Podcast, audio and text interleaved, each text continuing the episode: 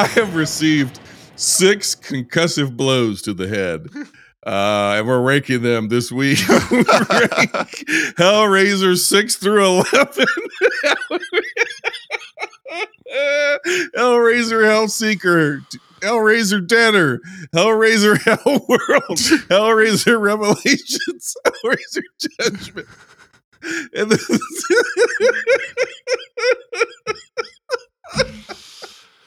and the 2022 requel, reboot, whatever, reimagining Hellraiser. Oh, shit.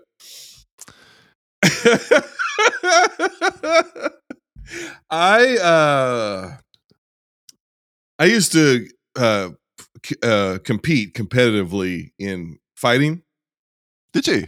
and so yeah so I've had a couple of concussions in my life obviously being punched in the face being punched in the head kicked in the head knee in what- the head Is that what you call marriage over there? that was a different fight I fought and lost um Number same number of concussions, and- though, right? Yeah. Yeah. And like a kind of a mild concussion, you feel mostly normal, but you just kind of have like this. It's not, you can't even really equate it to a headache. It is a feeling of, it's hard to describe. It's as if, it's as if your whole brain is swollen because it probably is inside your skull. And it just kind of is a dull ache and you feel slightly nauseous. And um, I'm not doing this for comedy. I'm not doing this for a bit, for a podcast. I'm not trying to be hyperbolic or exaggerate in any way. Um, by the time I got to this point, Hellseeker, the 2002's Hellseeker, I already felt that way. I felt like I had been concussed by the five films we'd already watched. Well, strap yourself in then, Jason. But by the end of this, I felt physically ill. I'm not joking. I felt physically sick from watching 11 Hellraiser films. And and the la- the back half, if you want to call it that, the last 6 um uh, most of which are straight to video. All of them are straight to video because the remake was straight to streaming Hulu. Yep. um just i felt personally physically assaulted by these movies Well, to build off that, and hi, audience, you might remember me from last week's show, Hellraiser Part One. oh sorry i didn't i didn't introduce you uh, my guest today is paul from the countdown who some people say i deify and worship and grovel at the feet of too much and for that i say paul we lift your name on high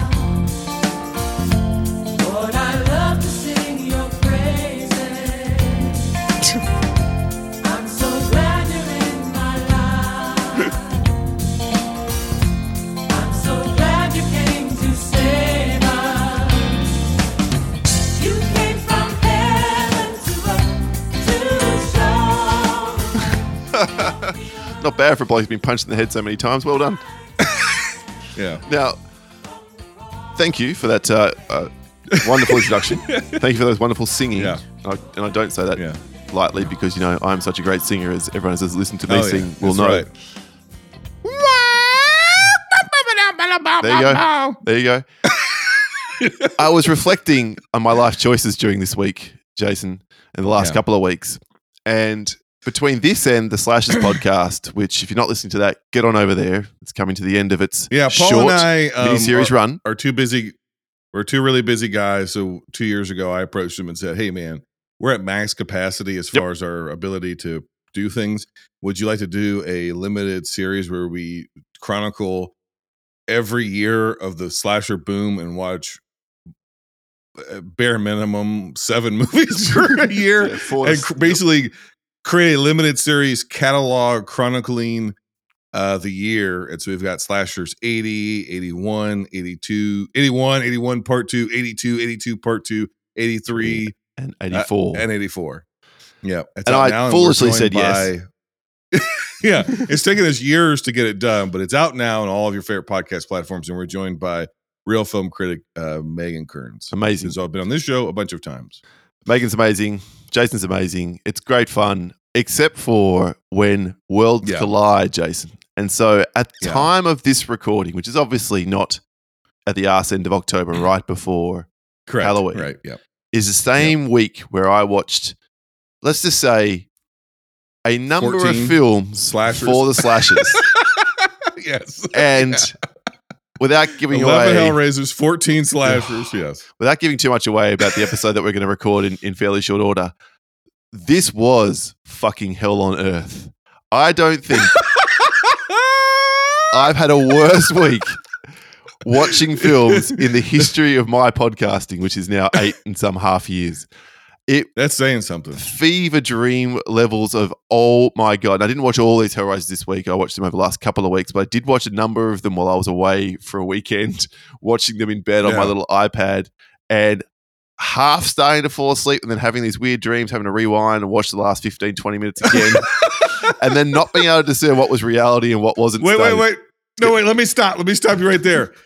That you watched so many Hellraisers that your mind became the plot of a Hellraiser Oh, movie. pretty much. Pretty We could have we could have taken what you just said there and made a straight to video Hellraiser movie where a guy watches so many Hellraiser sequels he can no longer distinguish between reality or if he's watching a movie. And the big twist at the end is he actually has been in hell the whole time, and that that's his personal hell. And Pinhead shows up for five seconds. And spoilers, it wouldn't be any worse than about No. half of the entries that we are talking about this week. Holy more than half. There's shit. these movies are no good. And I want to say something. This is gi- just basically giving away the whole episode. We have done this is the fourth annual About Paul to say. Jason Uh huh. Yes. Um, we had, which is sort of the inception point for the Slashers podcast, if we're Mhm. being honest. But we've done. We started with the Halloween series. We, Did we start with Halloween? then followed up with Nightmare. No Halloween. Okay, I believe you. It's your show. Then we followed up. we followed up with Nightmare on Elm Street for the second year. The third year we did Friday the Thirteenth. Fourth year we're doing this. Fifth year will be decided over on patreon.com slash binge movies by assistant managers and elite patrons. I'm pretty confident it's not going to be 11 fucking films long. So we're already winning, whatever it is. I wouldn't be I wouldn't be that confident. Um it What- depends on what the people vote for. What horror franchise can be longer than this, or at least feel longer than this? Ghoulies. They'll get you in the end. Mm. there, there are a few. Don't Um, believe so. this so far this is the worst horror franchise we've ever talked about this is hands down definitively these are the worst this is the clunkiest oh, junkiest Oh yeah, this is the least enjoyable by a long, long way. yes yeah Bottom line. yeah And the I other mean, thing I I don't reflected think on- there's 11 i don't think there's 11 leprechaun movies if i had to guess leprechaun is worse than hellraiser if i had to guess Come from the land of the Irish Spring. Dublin's the place where I learned my thing. From the Emerald Isle to your place in the hood. I'm the man of green, come to do no good. Left in the hood, come to do no good. Left in the hood, come to do no good. there's some bad candyman movies but there's not a lot. like four of them. So Yeah, they're not they're not essentially just the same movie over and over and over and over again.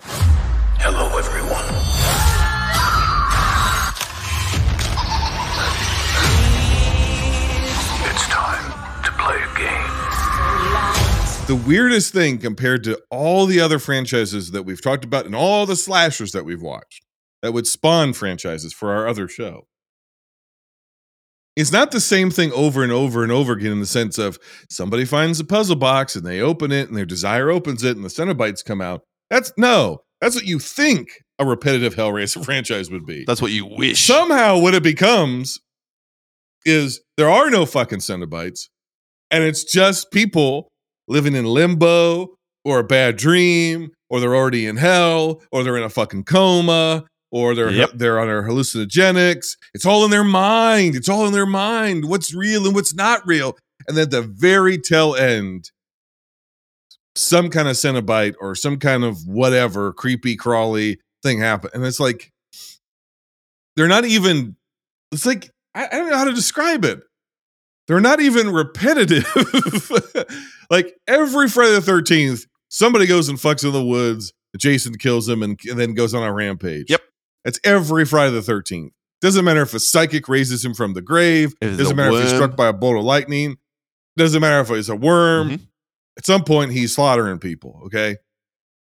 It's always about Jason. Freddy, the same thing. Doesn't matter what kids die and come or don't come back, which kids do come back, who has powers, who has a baby, who gets an abortion, who doesn't get an abortion. It doesn't matter. Freddy Krueger and his nun mother show up in a movie. They find some bullshit reason to bring him back from the dead, and he does his deal. Same thing with Halloween. They find some bullshit reason that Michael Myers isn't actually dead, and he goes to Haddonfield and kills a bunch of teenagers on Halloween. which is one of the reasons why Halloween ends sucks so much because they kind of went away from Michael. You'd think they'd watch this fucking series of films and realize, don't do that. Don't go away from your central monsters, creatures, pinhead. It's By the so third stupid. film, they have decided that Julia is not the main antagonist. Pinhead is. Yeah, well you done. have selected that as the single best Hellraiser Yep. film.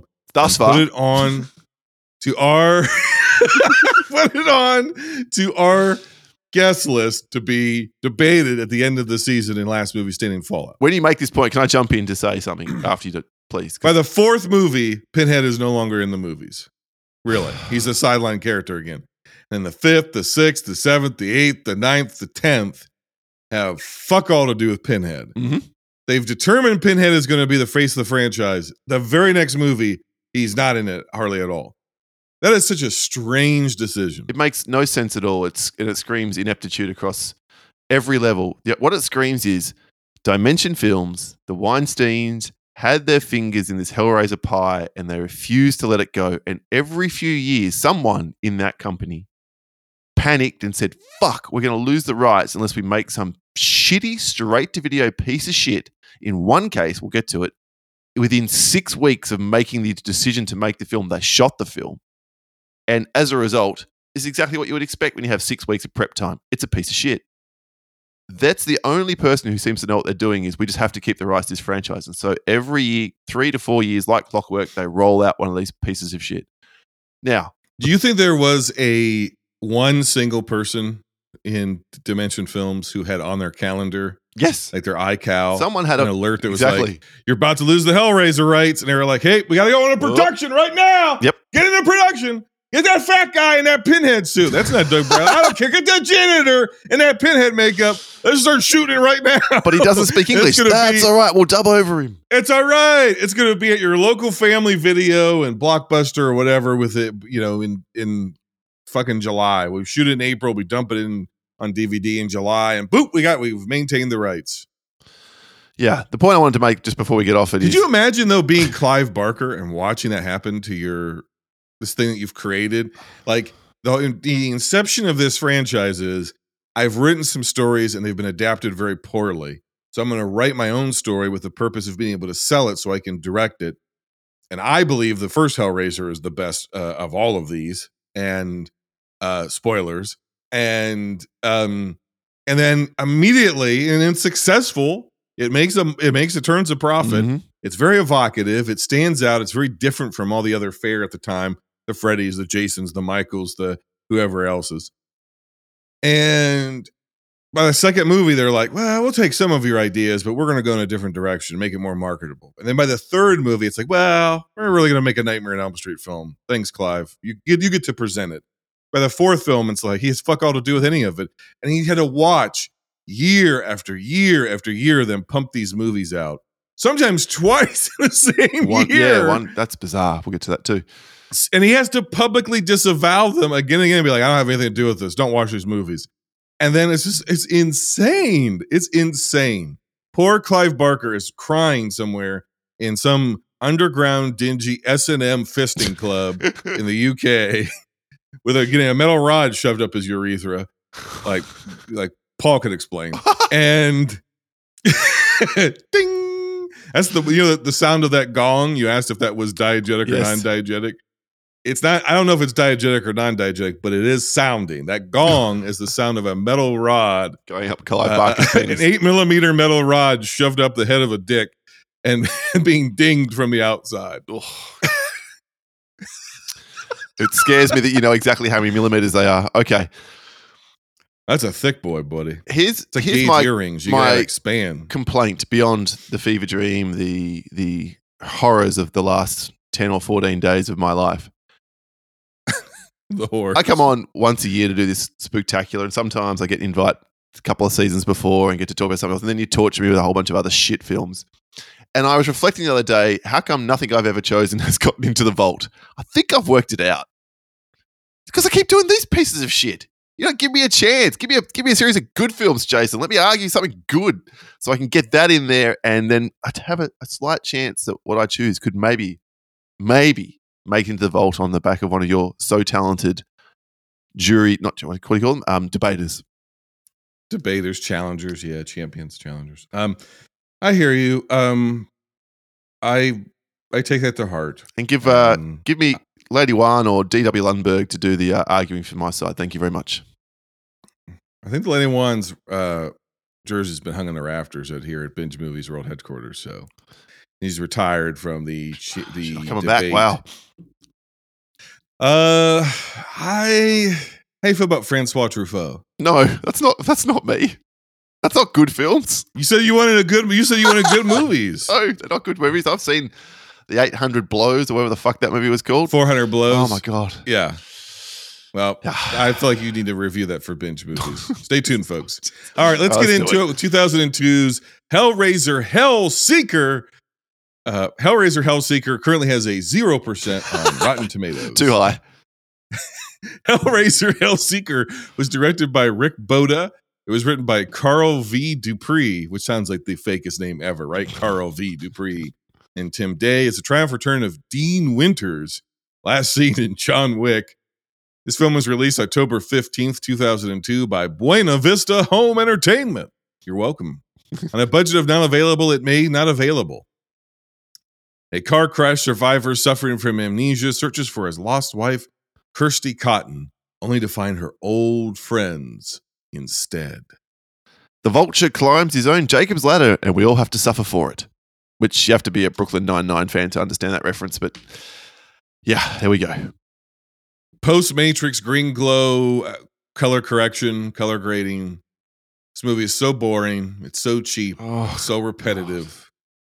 Movies like this make me beg for the twist to be revealed so the movie can end, even though I already know what the twist is going to be. Movies that are horror movies, but are actually all in the mind, Ugh. all in limbo, or you've been in hell the whole time. It's not scary, and nor is it interesting because I'm not Dean Winters. You understand what I'm saying? I'm not, I am not the lead character. So I don't care that he's having nightmares because I'm not having nightmares. Nightmares are scary when I have them. yes. They're not scary when I'm watching somebody else have them. Somebody else being in limbo has fuck all to do with me because I'm not in purgatory. I'm not in limbo. I'm in the physical plane. I'm in this world. So I don't give a shit. I don't care about what's happening. For Yes. me to be scared or to be titillated or thrilled or haunted or grossed out by something that's happening on the screen, I have to have a way of the movie has to get me or the story or whatever has got to get me to identify with its central figure, its protagonist, eh, for lack of a better term. And I, I, the next six of these fucking movies are going to follow the exact same path, Almost. which is I do not relate to any of these people and their delusions and their nightmares and their phobias and their fears because I'm not a.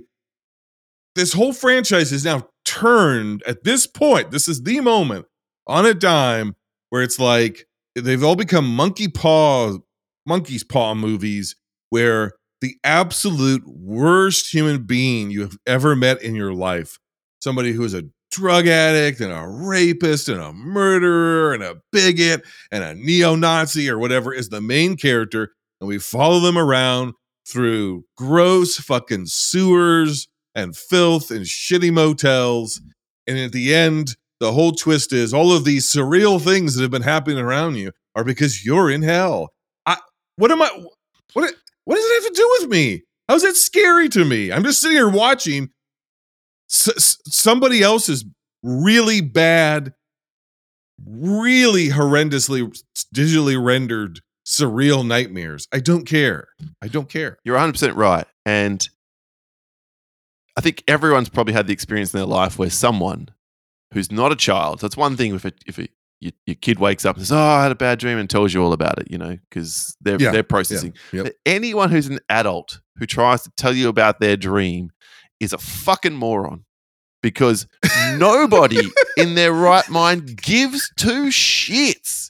Their eyes Yes, that's right. instantly glaze over and they tune out. So Yeah. why? Why on earth does anybody think, as you say, because this is not a likable character. And I was initially, this is the last time I did this for these, I was really making notes like, oh, that doesn't make sense. Why doesn't that make sense? And at some point I'm like, well, of course it make, doesn't make sense because this is none of this is real. It can't be real. He's flashing around. He's either dead or he's in some fever dream. He's he's unconscious or, or whatever. coma, or yeah, it's hell. one of those things. Yeah, and I just right. stopped It's brain injury. giving a fuck. He's bouncing. Every woman is throwing themselves at him mercilessly. And, and then they alien threed Ashley Lawrence in the first three minutes of this film. They killed her off, and Correct. poor Kirsty Cotton. I'm like, what? The, what the? What is this franchise doing? What? Where you know what made gone? Kirsty Cotton so interesting and what made her predicament in the first film actually menacing and scary? It's because the movie very subtly and with the imagery, as we discussed last time, conveys to us as the audience on a subconscious level that Kirsty is an innocent. Mhm. She is just caught in the fray between she she is a young person uh, caught in the ultimate family drama, right? You know what it's like. Okay, when you're a, a young person, you're a teenager, maybe in your early twenties, and definitely younger than that. You have an awareness of the adult wor- uh, world around you, but you, it isn't until you get really older that you realize, like, oh well, Aunt so and so never liked your dad because they had a falling out Yeah. before you were born, and da da da. Like, like the the dirty secrets, the dirty laundry of the family, the skeletons in the closet. You're not aware of that. The generation typically above you keeps you hidden from a lot of it. So you you pick up on the tensions, but you don't know the history. That's kind of worked into that story on a metaphorical level where, oh, well, there's this history between Frank and her stepmom, and there's problems in the parents, the stepmom and her dad's marriage, and what happened to her mom, and and she's sort of at the fringes of, of all of it. And when she's thrust into the middle, the skeleton in the closet is literally her incestuous uncle who's trying to rape and molest her, right? Mhm. There's there's a lot of family trauma and drama in that. that even if you haven't experienced that level of dysfunction, you have experienced some degree of family dysfunction so you can relate to it. And she's an innocent who just so happens to open the wrong fucking box by accident and all hell breaks loose in her life. That's scary. That if you just out of curiosity or out of out of you just some accident, you end up opening a literal Pandora's box that tears your family apart. All of that is literal and metaphorical, and there's text and subtext. There's no text or subtext here. It's just Whoa. it's we're falling around. What's- Pinhead has been reduced to being an adjudicator for the most wicked people who've ever lived. That's extremely mundane. I don't need Pinhead to be God Almighty who sits on the th- throne of judgment and determines how severe your hell is going to be. I can't relate to that. I can relate to somebody who stumbles into something that causes calamity, you know, and or that fear of if I if I stumble in the wrong place, my family could be destroyed. You know, if I if I discover the wrong secret, if I learn the wrong thing, if I say the wrong thing, my family could be torn apart. That's on a subconscious level something everybody can relate to. I can't relate to anything that happens in any of these movies at all, at all. Yep. Ugh. That- and if, if the 2000s especially were so guilty of this, Paul, and I'll kick it back to you. How many of these fucking movies, not just Hellraiser, but so many movies from this era, era, they they they have some kind of horrific thing that happens. The next thing you know, the person oh sits up in bed and wakes up and it was all a nightmare. And then oh another scary thing happens. And that was really the nightmare. And it's just like, but so then none of that happened. When I was so some of the horrific so Yes. some of the horrific things that are happening are happening because this guy's in fucking limbo. But he's having dreams in limbo and his dreams aren't real in limbo. Like what are we like at some point the reality of the internal logic as you like Thank to you. say.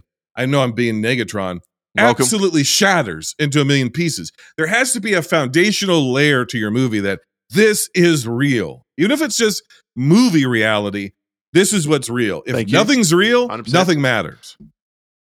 The easiest thing in the world to do is discombobulate an audience when you don't give a fuck about anything making sense. You can cut Right. from That's it. one That's thing it. to another in the middle of a scene, in the middle of a line of dialogue. You can have them sit up in bed. You can do that extra scare thing, and then oh no, hang on, it was all dream. No, I think everything was all right there. And then they go to work, and as if everything's normal. And then the woman down the hallway saunters in in a really tight top and really really short shorts, and throws herself at you and says, "Tie me up." And and then next thing you know, she's on. You know, he's on top of her, and now, boy, now she's dead. But no, she's not. Now you go back down the corridor. And he passes out and he wakes up, and now she's dead. And And then, Oh and then she's not because he saw her down the corridor with her big, huge, you know, powerfully built boyfriend who's like, "What the fuck are you doing? Get out of here, pal!" And like that's easy to be discombobulating because none of it makes a lick of sense. And times that by about five different people in this film. And at some point in proceedings, towards the very end of the film, when things finally start to reveal themselves, because my note here is, "Oh no, this is all in his head." Fucking movie. Very early on. So when I Yep. said I wrote a lot of notes, it was only for that the first Yep, twenty minutes yep, yep. at the end of this 88 or 89 minute film in the last five minutes or so where it's all laid out and pinhead finally shows up as anything more than a quick snap of, of whatever and doug bradley gets to do a little bit of his you know iconic kind of work oh you know no no no you were murdered by Kir-, and it all turns out to be kirsty killed all these people so this innocence you talked about and this is the last time we see her right in this series Yep, this is her last appearance. So- Ashley Lawrence's last appearance. Completely assassinates her character. yes that's completely what i was going to say Kirsty Cotton. So we've gone Yep. from, and you might make an argument if you love this franchise so, so much, and I do not know how anyone could love the entire franchise, but oh, well, that's the perfect end for her because she's been corrupted by everything she's seen. She's been so traumatized. She's, so to speak, turned to the dark side. and hit and and the argument would be what Dean Winters, the her husband, does to her through Tips the infidelity and plotting plotting her murder, plotting- tips her right. over the edge, Yeah. and so She does what she has to bring, do. and and. And, and he brings her the box back. She finally reveals her secret to him. That reason why she's a little different is because she had this horrific. And he goes and somehow magically finds the lament configuration, and then is able to get it back to her hands. And she's like, "Okay, you really want this?" And then, yeah, whatever. Bam, Like, opens it and then proceeds to. I'm never, not quite You know sure whether she, she did murder all the all the other women he was sleeping with, presumably Yes, because yeah, we flashed to that. She and then- him five souls in exchange for Her hers. own. And you'd think, given the way that Pinhead gets really pissed off about the fact that all these deals keep being made in earlier films, that he wouldn't have done this again. But anyway, because he's been chased. But correct. he did it anyway because that's the film. Because otherwise, this doesn't exist, and she the just gets killed. movie, he's like, he's like, mate, like, no deals. You open the box, we come We for you. And she's like, yeah, but he, yeah, and then he's like, okay, well, maybe, maybe we'll strike a deal with you. And then they, and then they don't. Yeah, they break the deal in the first one. Frank back, and then they, they go after her. Yeah, And then it's like now, thirty years later, he's like, ah, all right, all right, Kirsty, Give it another bash. we're- I'm on Team Kirsty. yeah. None of her husband was an adulterer and yeah, wanted to commit insurance fraud or whatever. It's just so oh my god that that where it really jumps the I mean it jumps the shark all the way through, but where it really really gets me is at the end. The cop now okay how did fuck I, I, don't want to break this one down too much. No, no, I think we don't need to talk some of the pe- some of the people in Dean Winter's limbo. I think what we're supposed to believe is that this is all happening sort of in the dying synapses of his brain. And so he's still partially, even though they're drag, he's got a bullet through the head, and they've dragged him out of a car that has gone into a fucking river, and he's on a gurney getting put into a body bag. That the re- part of the reason why reality is so fragmented is because his literal brain is fragmented because he's a bullet has gone through it. But the cop who's investigating the traffic accident is in his brain in his limbo state as well as one of the EMTs or the coroner or coroner's assistant or whatever medical examiner's assistant so all of these figures who end up showing up in the end like the fucking wizard of oz and you were there and you were there and you were there are all in his head except for none of this was in kirsty's head this was all in his Yes. head and most of his head has a fucking hole in it right. so I don't understand how he knows people he has never met and they're in his limbo state with him. He hasn't met them. He's dead by the time they show up. And then the cop is like, "Oh well, well, we're just going to go ahead and let you go home because it's pretty clear here he killed himself and we pulled the car out of the water and yeah, he really killed himself." And yeah. The- like she, like they don't have questions for her. They don't send her to the hospital. Nah, They don't. They she is also almost drowned. You know, in the river. Jason, if you They wrap her in a blanket. They give her the lament configuration back. He's like, well, go ahead and take Nah, it. What's this? gift." This is crap. And they send her the fuck home. And send her the fuck home. Here's my Nobody question. ask any questions. Well, here's my question, Jason. If you were in the process of murdering your adulterous partner who was about to try and kill you, would you choose the time that they are driving a car at speed across a big bridge to pull the trigger? I think she's doing that because that will make her look innocent. she should have died, let's be honest. But second of all, Yes. Yes. like I'm pretty sure that modern. Anyway, eh, look, I'm thinking about too much, but gun to the side of his face, boom, blows off his face in the only half decent kill. I guess it is the only kill in the entire Yes. film. So Yes. that's Hey, the best death, right? Nothing else is real. Yeah, I just it was so lame and so poor. Well, I couldn't believe it. Here's where it really gets me. The, the cop goes, "Well, we know it's a suicide What? because the gun we found, the gun we retrieved from the river, is the same gun that was used in all the other killings."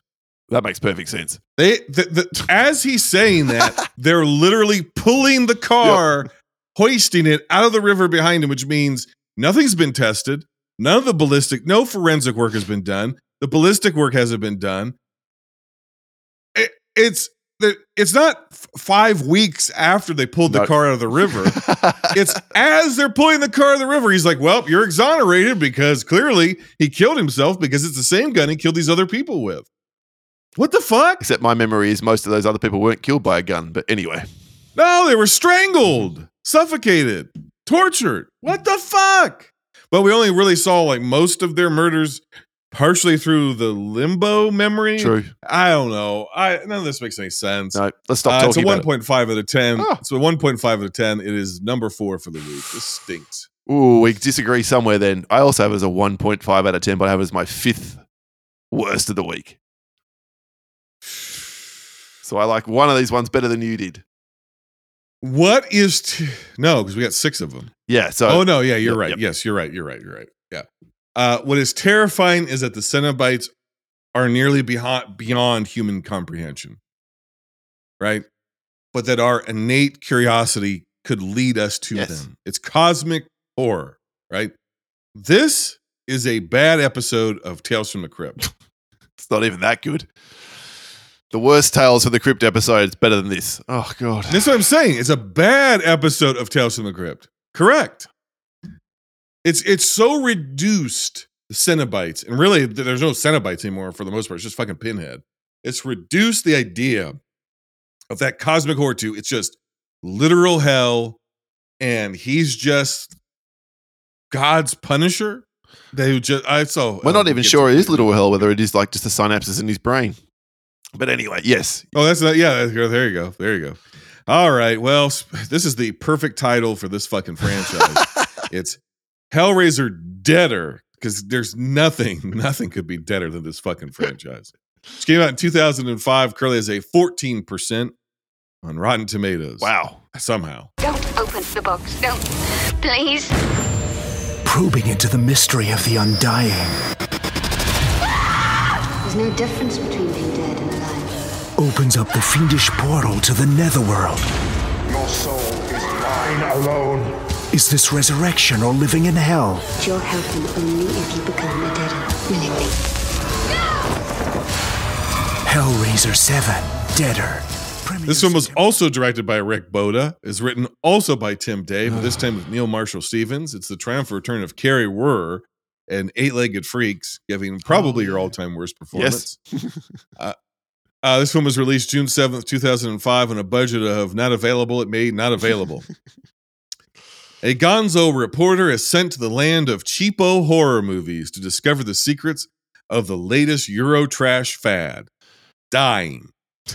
The stupidest cult in the history of cults gets what's coming to them as Pinhead is relegated to being a bench player in his own series. Bob Weinstein directed the writers of this movie to rewrite Deader, which was uh, there was a, there was a movie that was just going to be Neal Marshall Stevens, I think, right? It was just going to be called Deader. So it wasn't even going to be a, a And- Hellraiser film. Correct. And Bob Weinstein was like, "We're going to lose the fucking rights. There we go. That's it's him. I want you to rewrite Deader into a Hellraiser sequel, but I want you to also rewrite it so it feels more like a Japanese horror movie, like The Ring or Pulse."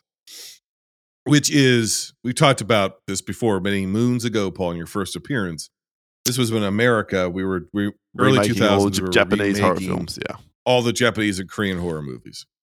So the film was originally rewritten to take place in London and later the the east side of Manhattan before the producers opted to film it simultaneously with the next Hellraiser sequel, Hellworld, in Romania. So they just changed it to Romania. I'm telling you now, if you're watching a horror movie, especially if it's straight to video, and it was filmed anywhere, anywhere in a Balkan state, that movie sucks. if a horror movie is filmed in fucking Romania, it's dog shit. It is the land of cheap ass horror movies. Uwe Boll Your acting is going to be the, the woman at the end of this movie who is Kari Wuhrer's replacement, the next reporter in line, oh, very clearly does not speak English. and that's what you end up with. You end up with a you know, oh, well, we actually had a real problem during the production of the uh, Hellworld and uh, Deader because none of the production crew spoke English, but the directors and actors spoke English. That's what you're talking about. You're just Yes. going to the cheapest place on earth. You might as well send your crew to Chernobyl and go film a fucking movie because you, you know very few people are going to watch it. Very few people. You, you- you might be able to trick some folks at the video store in this era of picking up like, oh, there's another Hellraiser. Oh, I must have missed that, and they go and they take it home, and you just pump out 90 minutes of the dumbest Direct. fucking shit you can of Drek. in the cheapest place on earth you could possibly film it with actors who have no one has ever fucking heard of. You get one semi semi recognizable face, and if Kari Wuhrer Is the best you can is the most recognizable face Yeah. to sell this box to fucking Rubes and Marks, the video store, you are in the shit, brother. You are in the shit. The best thing this movie has going for it, if you ever want to see Kari Wuhrer's tits, that's what's in this movie. Uh, And I'm not even sure they're really her tits because I think it's a prosthetic chest. yeah. Uh, That's it. That's the best thing you got. I think this is the only nude scene I remember her ever doing. This it's in this fucking trash movie. This we reincorporate La Marchand, and the heir of La Marchand is the leader of a fucking cult who is somehow semi accessing the Cenobite world enough to come back with the power to raise the dead. Yeah. don't get. It's basically flatliners. it is. Didn't think about that. Hellraiser? I, I don't understand it. What's the goal? What's the goal of this cult?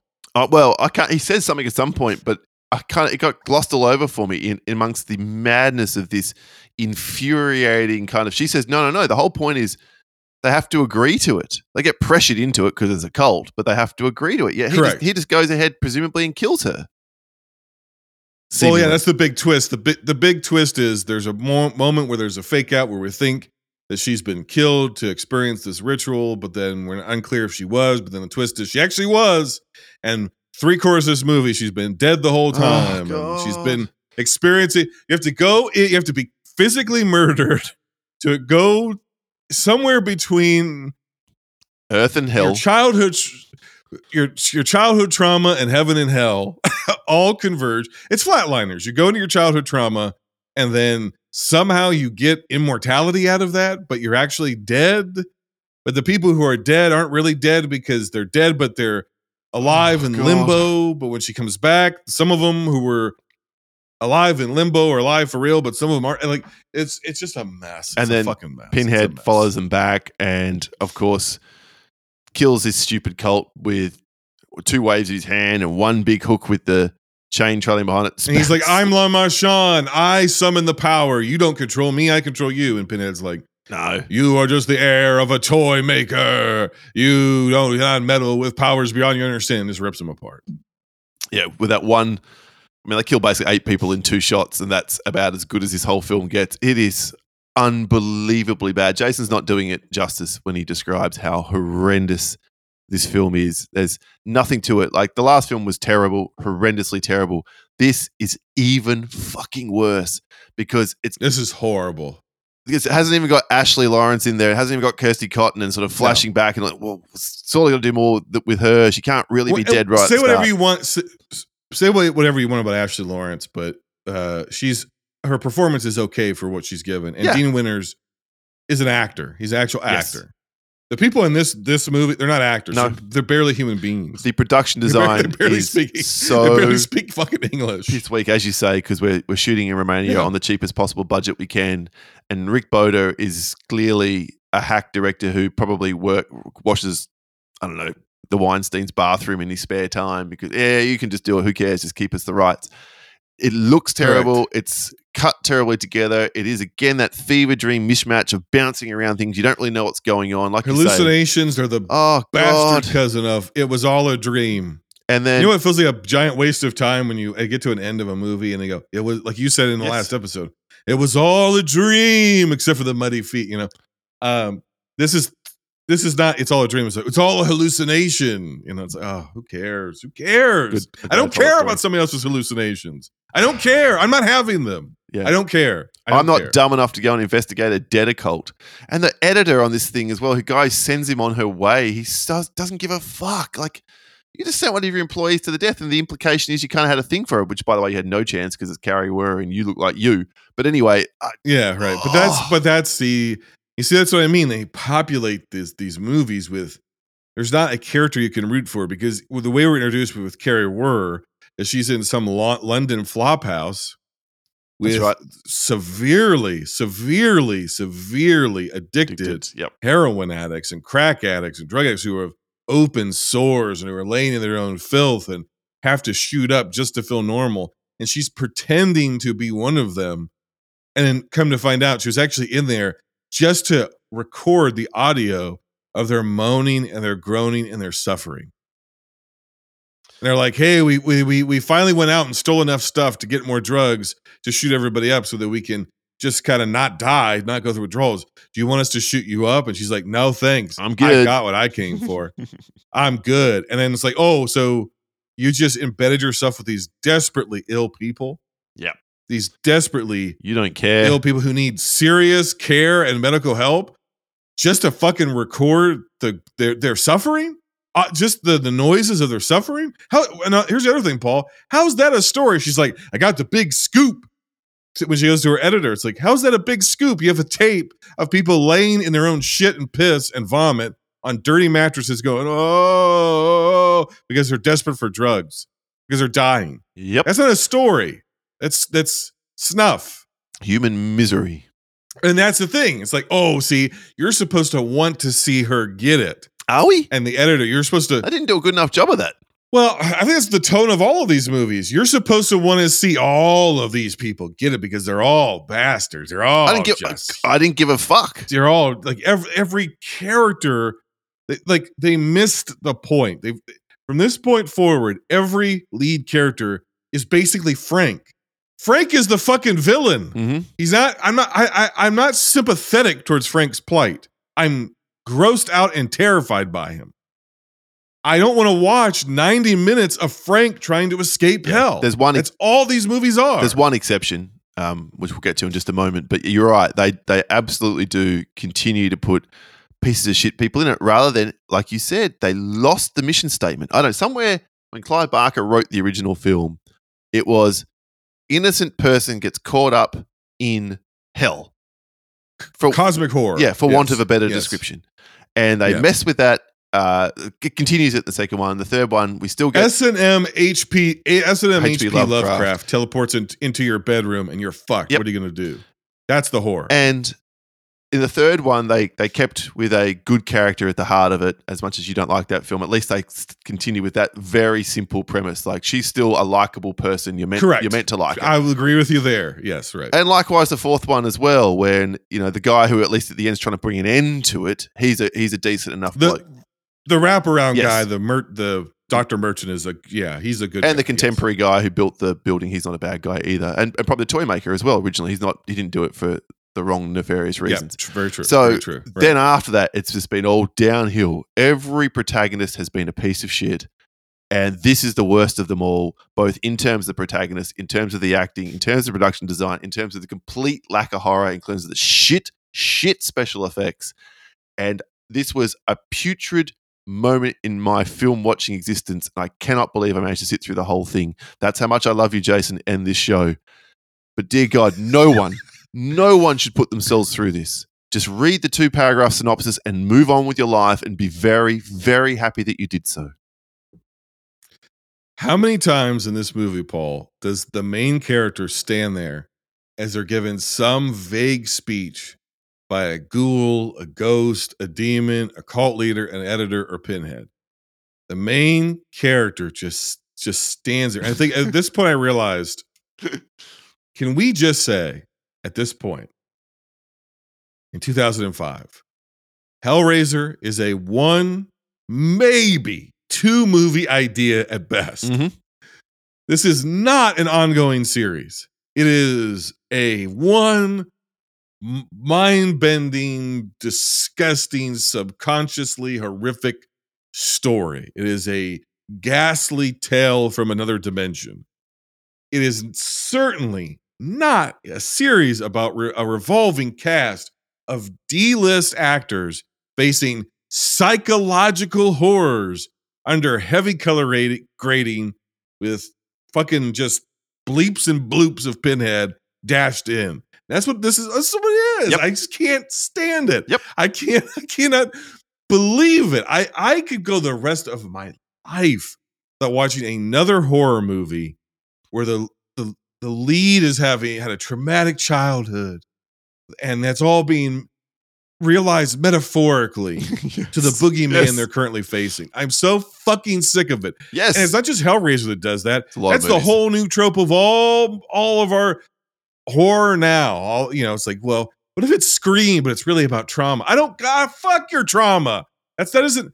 It's it's what it's become is become um It's a crutch, a crotch, crotch, crutch to lean on. it yes, it's the equivalent of the cop on the edge is a Vietnam veteran, right? The guy who's just you know one screw loose, he's a Vietnam veteran. The slasher who's gonna come and kill you because you're a woman is a Vietnam veteran, right? They like Vietnam veteran just became shorthand in Hollywood for Messed whether up. it's a pr- good guy, bad guy, whatever. It's somebody who's fucked in the head and Yep. is going to do something crazy, right? And sure, there are great examples of it. You know, First Blood that's played for dramatic effect, and Lethal Weapon. and lethal the first lethal weapon that's played for dramatic effect, and then eventually becomes comedy, which is sort of really fucking weird. But for every lethal weapon and every Rambo, there's a million deadly preys There's a million fucking schizoids and whatever else. Hellraiser Deaders. Yeah, and, and this is this is the horror movie equivalent of the Vietnam veteran. Person has trauma. We all have fucking trauma. Go to therapy. Mm-hmm. That doesn't make somebody a well-rounded character. Being bisexual doesn't make you a well-rounded character. Being traumatized doesn't make you a well-rounded character. Com- uh, doing drugs doesn't make you a well-rounded character. Com- having group sex doesn't make you a well-rounded character fucking H the HBO HBOification of fucking screenwriting is driven me to the point of madness, and we see it to this day. We've had 20 years of, and it started with fucking Hellraiser 3. And, and that's a combination of both of them. My dad was the Vietnam veteran That's or whatever, true. and he died over there. And it's like, oh, I don't care.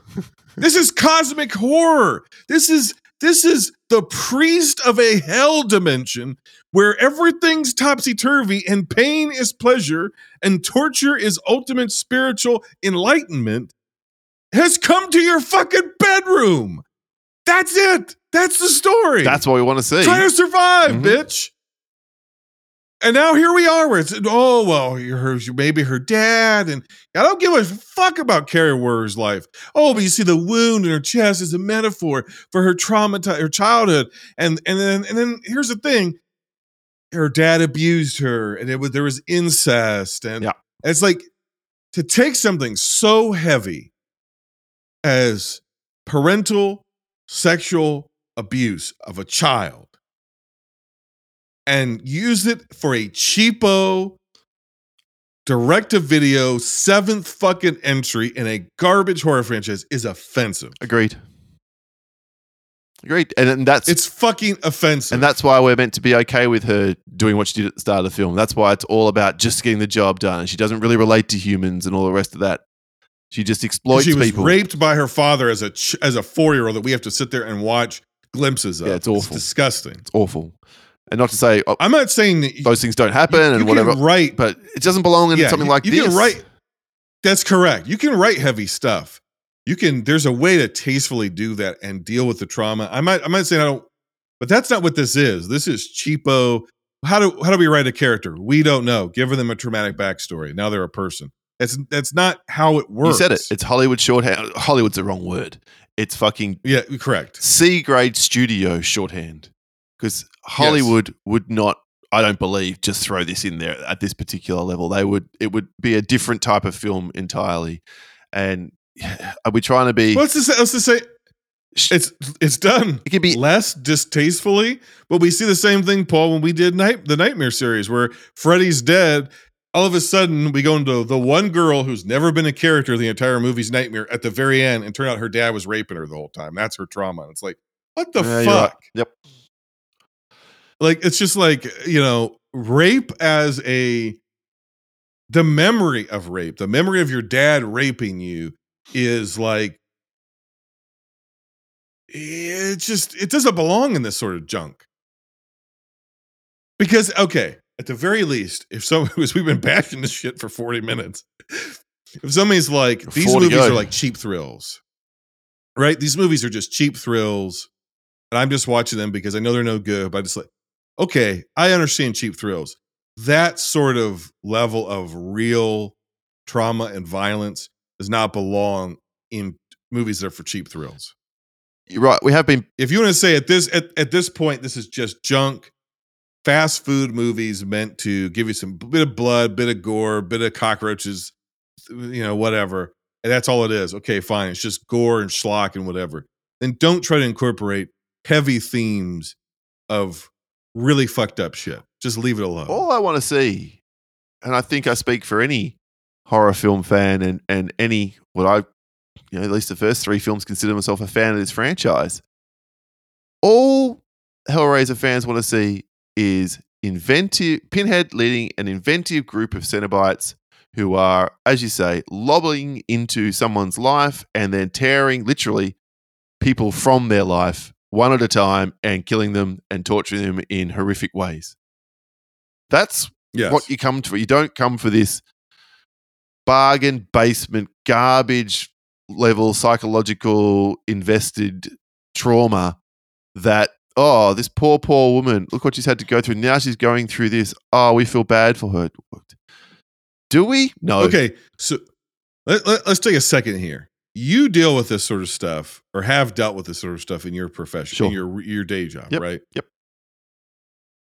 Uh, Is it? A, you've talked about before when we uh, actually the very first uh, part of this, part one of this, where like the Doctor Channard, the ah, Doctor Channard, we are like, yeah the depiction of mental health professionals in American movies is offensive to you yes is the depiction of mental health trauma in American horror movies offensive to you? Because this is this to me is like egregious. Yeah. It really is. look yeah you're not wrong i probably shouldn't stop at just the professionalism but i guess that's what i target just how Yeah. horrendous it is yeah. people do Yeah. messy things when their mental health is poor but yeah, it's not like you see in these kinds of films and, and the like well if it is those people never present to therapy let's put it that way You've had people sat in front of you who have experienced horrendous things as children. yes Correct? yes 100% That, no specific. yeah of course not that's not what we're here for Yeah.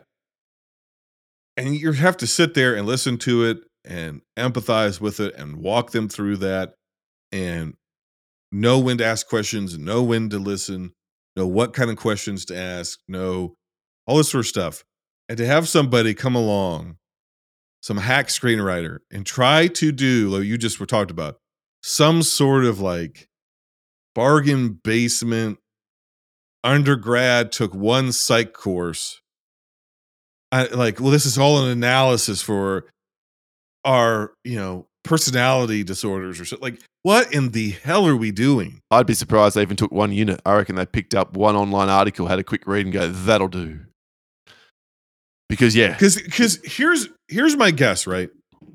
The first film is loaded with psychosexual Yep. horror. It's a psychosexual horror film. Yep. point blank right somehow they've taken that and and and to again to barker's credit as a first time director and first, really first time true screenwriter because he actually worked on the screenplay, not just the story. Understood that some of this needs to be conveyed um, impressionistically In subtext. in yeah in imagery i don't have to fucking spell it out and it's also i'm not trying to diagnose anything or anybody i'm just showing you sort of the deepest darkest recesses of human desire and how that connects metaphor it's a metaphor- metaphorically open door to this hell world hell dimension. Um and some of it gets literalized some of it stays metaphorical and even the second movie carries it over even though he didn't direct it but he was more involved in the production of it.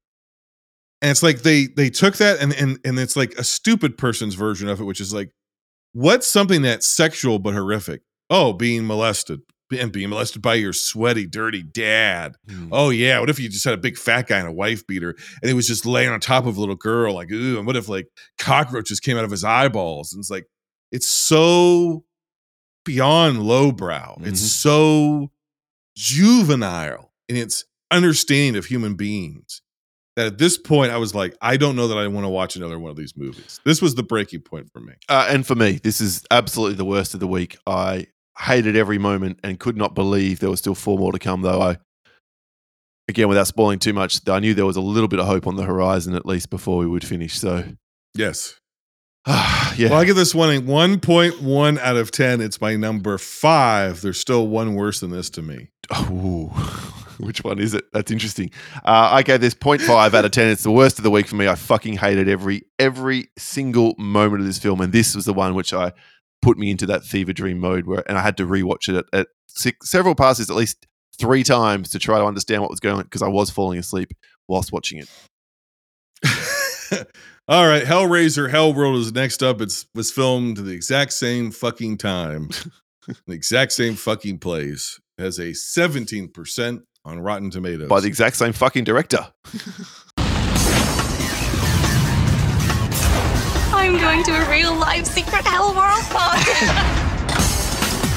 Welcome, Hellraisers. Invitations. But if you need anything, just scream.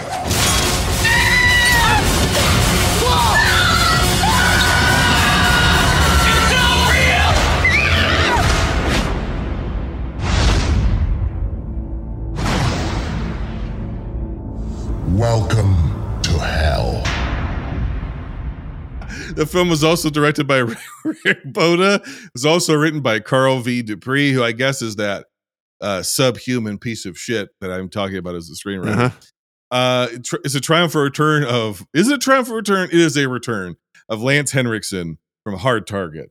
Is a is a return from Henry Cavill. Yes, that Henry Cavill. As seen in Batman v Superman: Dawn of Justice. Uh, the film was released September 6, 2005. No budget, no box office.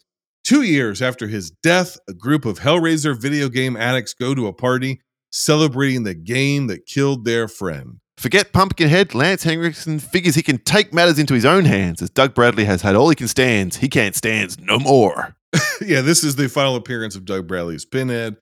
The tagline of this movie is Evil Goes Online, except for the fact after the first five minutes of this movie, Nothing to do it with it. has nothing to do with the video game. And basically, it's all about it's a haunted mansion movie where I don't, I don't even I don't even I can't even begin to understand this. And here's why. This was filmed at the same time, but the same director and the same screenwriter, right? Carl V. Dupré. Yes. In one world, in one movie we watched, nobody knows what the Cenobites are except for this extreme Romanian cult led by the descendant of LeMarchand, the original toy maker who uh, made the original box, who's gone to the dark side and who believes that he will he will gain the powers of, of the Cenobites and be able to control them through the power of Leviathan or whatever the fuck. And it's this weird sicko underground thing that has only managed to come to light through an underground tape like the ring. Meanwhile, somehow this editor gets. Meanwhile, in the same time, in the same world, b- but the same director and same screenwriter, the Cenobite lore has become so popular it's become the plot line, the lore of a M A M M O R P G like World of Warcraft. And the players of this game who are all addicted to it are called Hellraisers.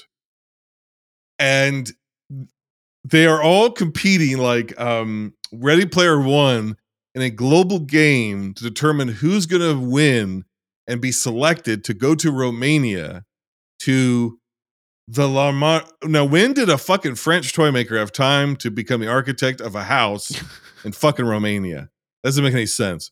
But the LeMarchand house, where he designed this mansion, and they're going to go and they're going to party, and with all of these obsessive fans, and it's got it's it's to the point where this movie is almost like um. Well, I'll just put it like this: Sch- horror franchises go to schlock when they go to space or when they go meta. Most of the time, this is the a quasi meta Hellraiser because all the characters we meet, they're fully aware of who Pinhead is. Mhm. They're fully aware of the Cenobites. They're fully aware of the Lament configuration. They're fully aware of all the lore of Leviathan. They're fully aware of everything, everything, everything. But to them, it's all a video game or a fairy tale or some sick story that's been turned into a video game and yada, yada, yada, yada. Until Okay. their friend, which is what happens in flashes in the opening credits, Correct. gets so obsessed with it, he either, and they're not sure, kills himself or someone kills him or whatever it is, and they're all or traumatized. Pinhead comes and gets Yeah. We don't know. His but he sets brother- himself on fire, right? Yeah, uh, Yeah. yeah, okay. So his brother is, you know, really dark at the other friends because I don't know, he somehow blames them. They have not stopped. And well, then they- two well, years they have later- not stopped playing the game. Yeah. and then somehow the, Yeah. the, the genius writer is Carl V. Dupré and uh, from the story by Joel Soisson managed to make the brother decide to go to this mansion anyway because I knew you'd all be here. What? That makes which is also invite only. it's not even his brother. Is it his brother? I don't know. No, it can't be his brother. I think it's his brother, He's- or or another one of the friends. Must be another friend. Can't be his brother based on how Yeah, this yeah, film yeah. winds up because that would make no sense. That's true. Right, right. Um, but that's certainly the impression I got. He's like so much closer to Adam, who I think it was. we should have stopped him. We saw that he was becoming too addicted. He was getting lost in this world, and we were we were so busy playing it, enjoying it, that we let this guy go down too far, and he ended up killing himself. So it's all of our fault, and none of you. I stopped playing the game. I stopped giving a shit, but none of you did. Yeah. You kept playing the game. It's as if you never even cared about his death. But now I'm here anyway because fuck all that. But now I'm now I'm here at this giant Hellraiser rave to celebrate this video game.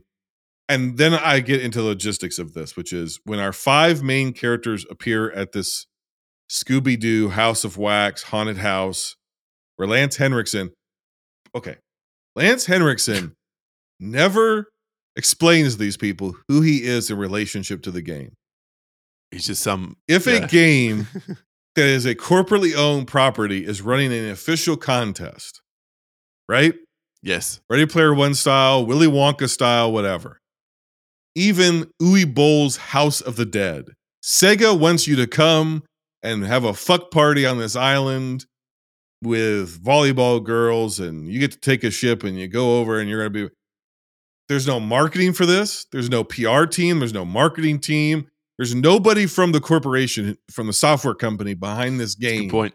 at this party.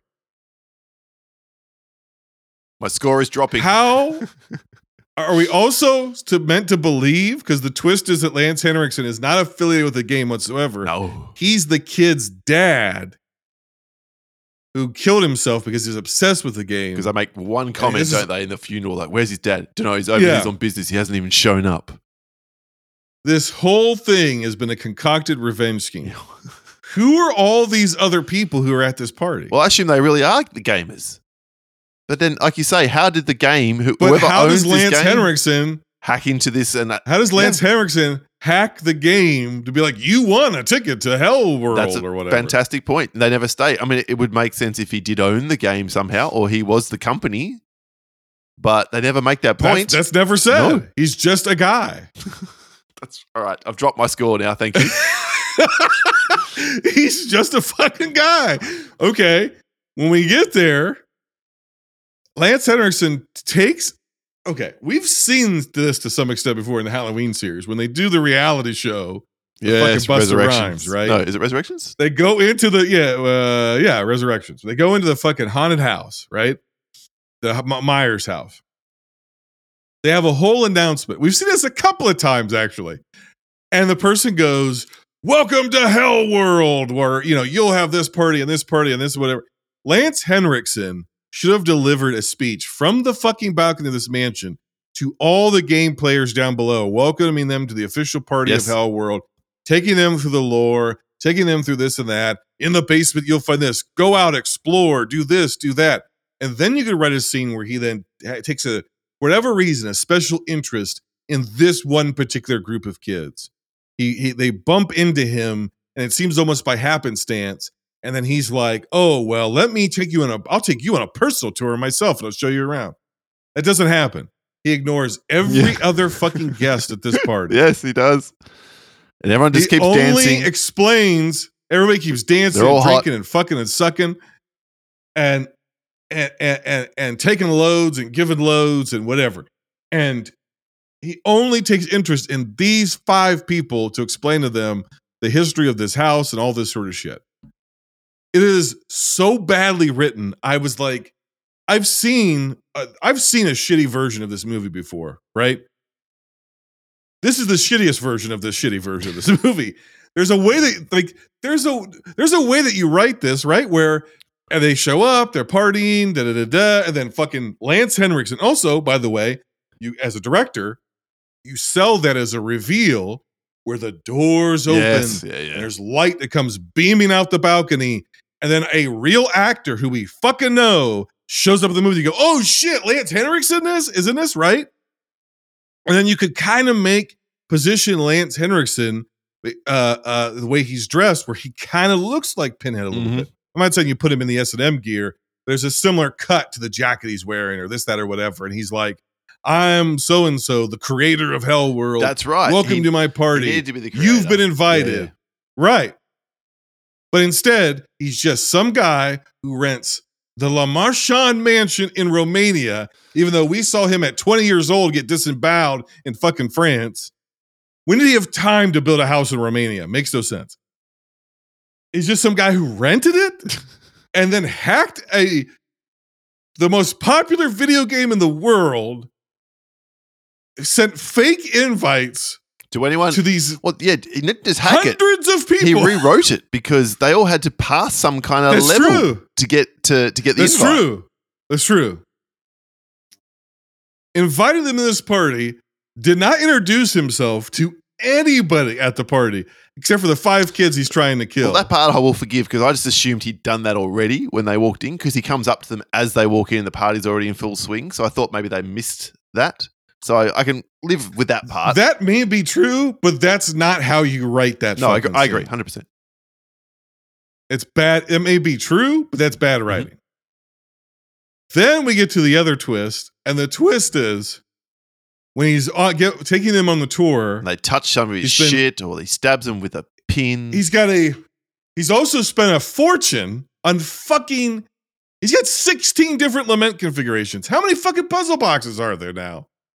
And he's got a tarot card deck, but it's a Cenobite tarot deck, tarot, tarot card deck, and it's all of these props and all this history of all this Hellraiser shit. Some of it, which is just entirely made up for this movie. Some nun who fucked Pinhead, and da da da da. Oh, whatever the fuck and they if they they touch stuff and the big twist is there was there's a very strong psychedelic drug and some of them breathed it some of them smoked it some of them drank it whatever whatever but it only targeted these five mm-hmm. kids and how he knew those five kids were going to touch and drink and fuck and suck those specific things i don't know but but it turns out that he then took their bodies by through the himself, party, one by one out of the fucking party buried them alive. into the fucking backyard, bear, put them in pine boxes, and buried them alive. Six, five or six people. And he's got some throwaway line. He was like, I was so tired after burying you, I could barely make it back in the party.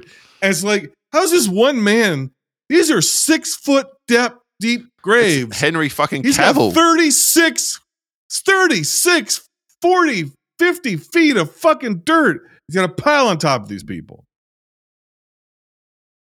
it's so ridiculous. Then goes back into the party And everything that we've seen after a certain point is he's put walkie talkies into their graves and says he's been subliminally suggesting to them that they're being tortured by a pinhead and the Cenobites, It's all very easy. and their guilty consciences did the rest.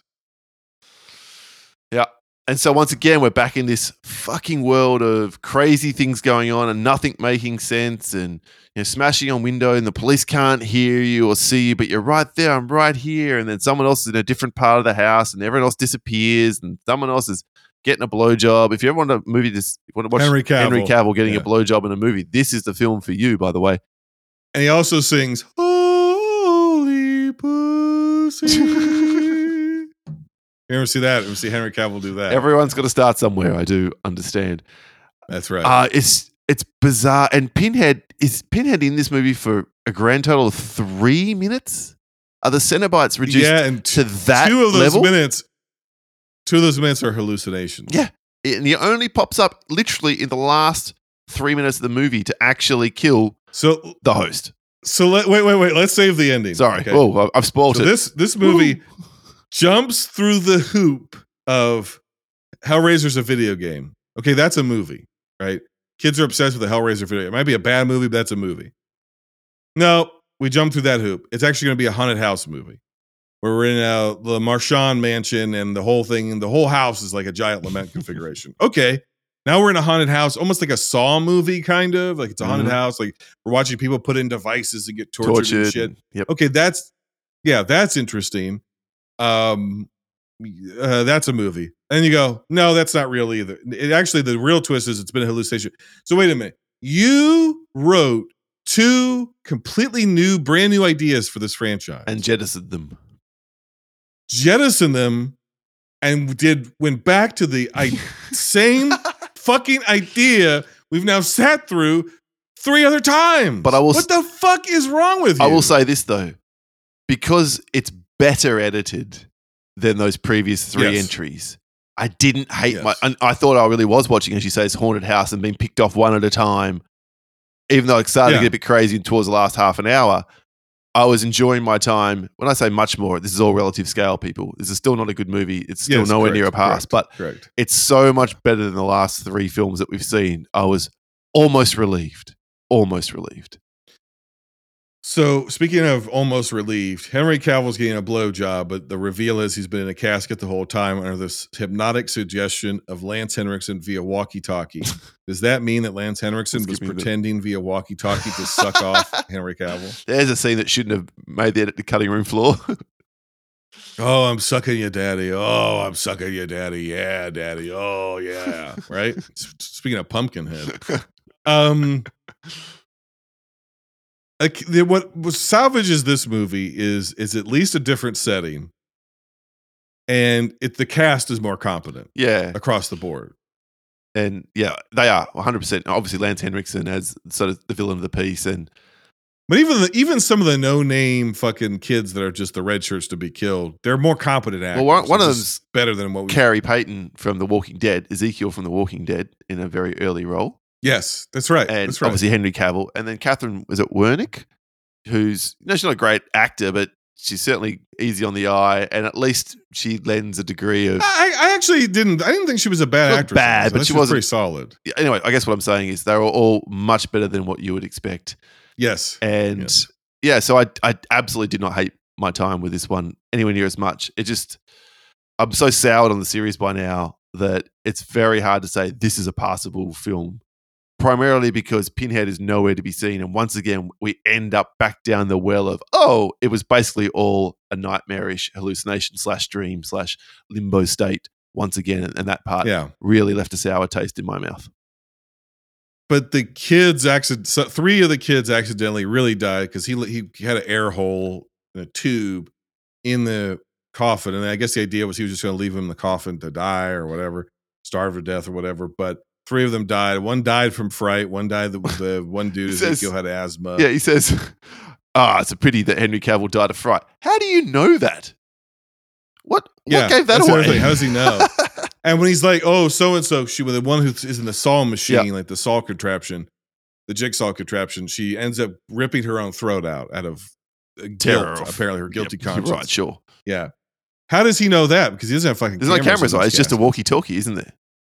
Yeah. But even then, even if he had a camera in there, so he he, uh, he died of fright. What? Yeah. How does he know Yeah, that? so stupid. Doesn't make any sense. Anyway, I give this one a 2.5 out of 10 and is the second best Hellraiser I watched this. Oh, really? Okay. No, Yeah. Yeah. I gave this one a three out of ten. so you gave it two point five as the second best. Okay. Uh, this is the third best of the week for me. So I can't believe this. Uh, I think I know which one you're going to go with for second, and it better not be this next one. Of No. course, I'm talking about Hellraiser Revelations 2011, 0% on Rotten Tomatoes. really, come on. Hellraiser. Can you get a shot of downtown LA before we before we say goodbye to it forever? Bye LA. This is gonna be an epic journey. There is no better buzz than a tequila buzz. That is true. Get fucked. Hellraiser Revelations was directed by Victor Garcia and written by Gary J. Tunnicliffe. Tunnicliffe would eventually put himself in as the main character of the next yeah, in the film. film he We'll directs. Yeah. Yeah, it's a triumphant return of absolutely nothing and nobody. It's a release date of March 18th, 2011, on a budget of $300,000. The box office is not available because it's straight to video. 75 minute runtime. Thank God. Instead of a synopsis, I am going to give to you two quotes. One comes from friend of the show and former guest Scott Weinberg, who, quote, called the film, quote, a contractually mandated piece of intentional garbage that exists for no other reason than pure simple greed. This is amateur hour stuff all the way, and it'd be almost endearingly, stupidly enjoyable if this witless cinematic refuse wasn't dancing on the grave of a true classic of the genre. That's Scott Weinberg. Very nice. To finish my synopsis, I will quote Clive Barker I have nothing to do with this fucking thing. If they claim it's from the mind of Clive, Clive Barker, it's a lie. It's not even from my butthole. Yeah, yeah. Now this is the one that I alluded to at the top of the show before I give my quick synopsis, where they had six you loved. weeks, six weeks to turn it around, and they went from shit. We need to make a, a Hellraiser film to shooting it six weeks later. No, my synopsis is: arsehole young tourists get a lament configured, then return from hell to visit the same upon their families. There's a character named Bradley. One family's the Bradleys, one family's the Cravens. Do you get it? No.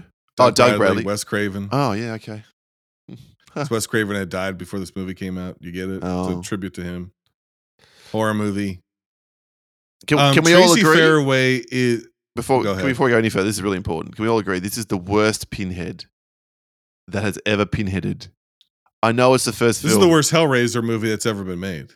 I I dislike two, three of the other ones more because I'll tell you why when we get there. What the fuck are you talking? It's not a good about? film. I'm not defending it. I'm not hell, hell on What the it. fuck are you talking about? and I'll tell you why. It got me. One bit got me, which I liked. So ah, it's more than I liked in three of the other ones. They're all just fucking What? dreamscapes. The fuck are you Maybe, talking about? maybe Jason, it's worn me down so much by this stage, this series. Maybe. Tracey Fairaway gives one of the all-time worst. Which one's she? Is she the performances. of? Emma? No, no, no, no, no. Oh, the- not that's the mom. daughter. She's the sister who f- has half-ass fucks her brother. Oh my God. it's never really addressed. No, the part I think the worst actor, even worse than her in this film. Nico's mom. Yes. Nico's mom. Holy Yeah. shit. She is unbelievably bad. But she only has like three lines. Thank like, God. Nico, why are you doing this? Emma Ter- Tracey Fairaway is like the main character, who's carrying this movie. Is she? Um, Jay Gillespie as as Nico is pure amateur hour, and this, was, pardon the pun, craven subplot of two degenerate suburbanite kids going Turistas. to Mexico and killing a prostitute is in some of the poorest, most racist taste. This is a half-ass found footage movie. It's a half-ass bizarre. funny Yep. games, and it's a no-ass Hellraiser. when Emma is watching the video, is she also because apparently the Mexican officials see fit to take a handy cam, a Sony fucking handy cam that has a murder on it. and Send it back to the family. It's in a duffel bag full of pornos and ship it from a donkey show back to fucking Burbank where these fuck offs live. And then the mom has just been obsessively watching her son fuck a whore, fuck a prostitute, a sex worker, and then beat her to death. And then when Emma starts watching it, is she also seeing the stuff that isn't actively recorded? Because it's continuously Jumping cutting back and away forth between. from found footage to show you all this stuff that isn't on the fucking tape. Is she seeing that as well? Because it seems like she is. The dialogue, the family melodrama, Mhm. what mom is fucking what dad is ridiculous. The idea that two kids went mix missing in fucking Mexico a year ago. And these families are getting together For a to have dinner a cordial fucking dinner. and they've never once in a year Talked ever had a discussion about their sons who have gone missing and are presumed dead. They're presumed dead because the Mexican government, the federales, shipped the rest of their shit back to Yep. you. That means they're fucking dead. They're dead. And you've never talked about it. You're just going to get together to have wine and drinks Yep. and a fucking dinner party.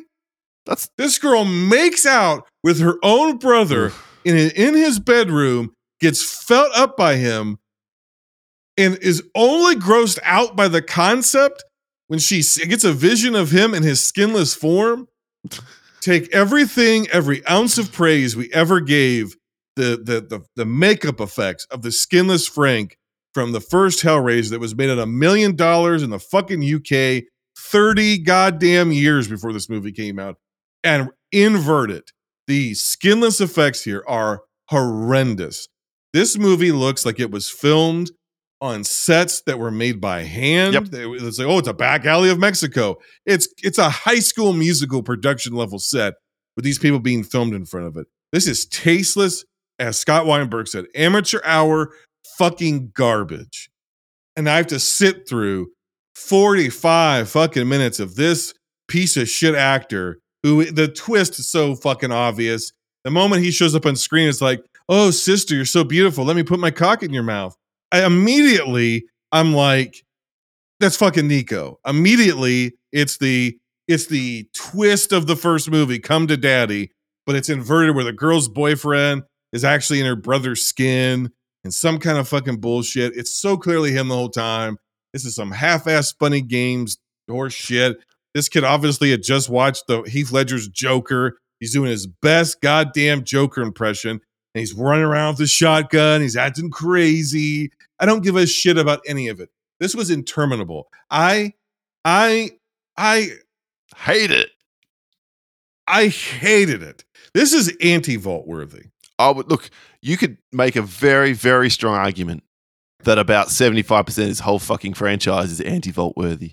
So, not arg- not arguing with you there. Paul, there's a moment where the two dads run out, the one dad with the shotgun, and they're like, oh my God, there's something going on. There's some kind of noise out here.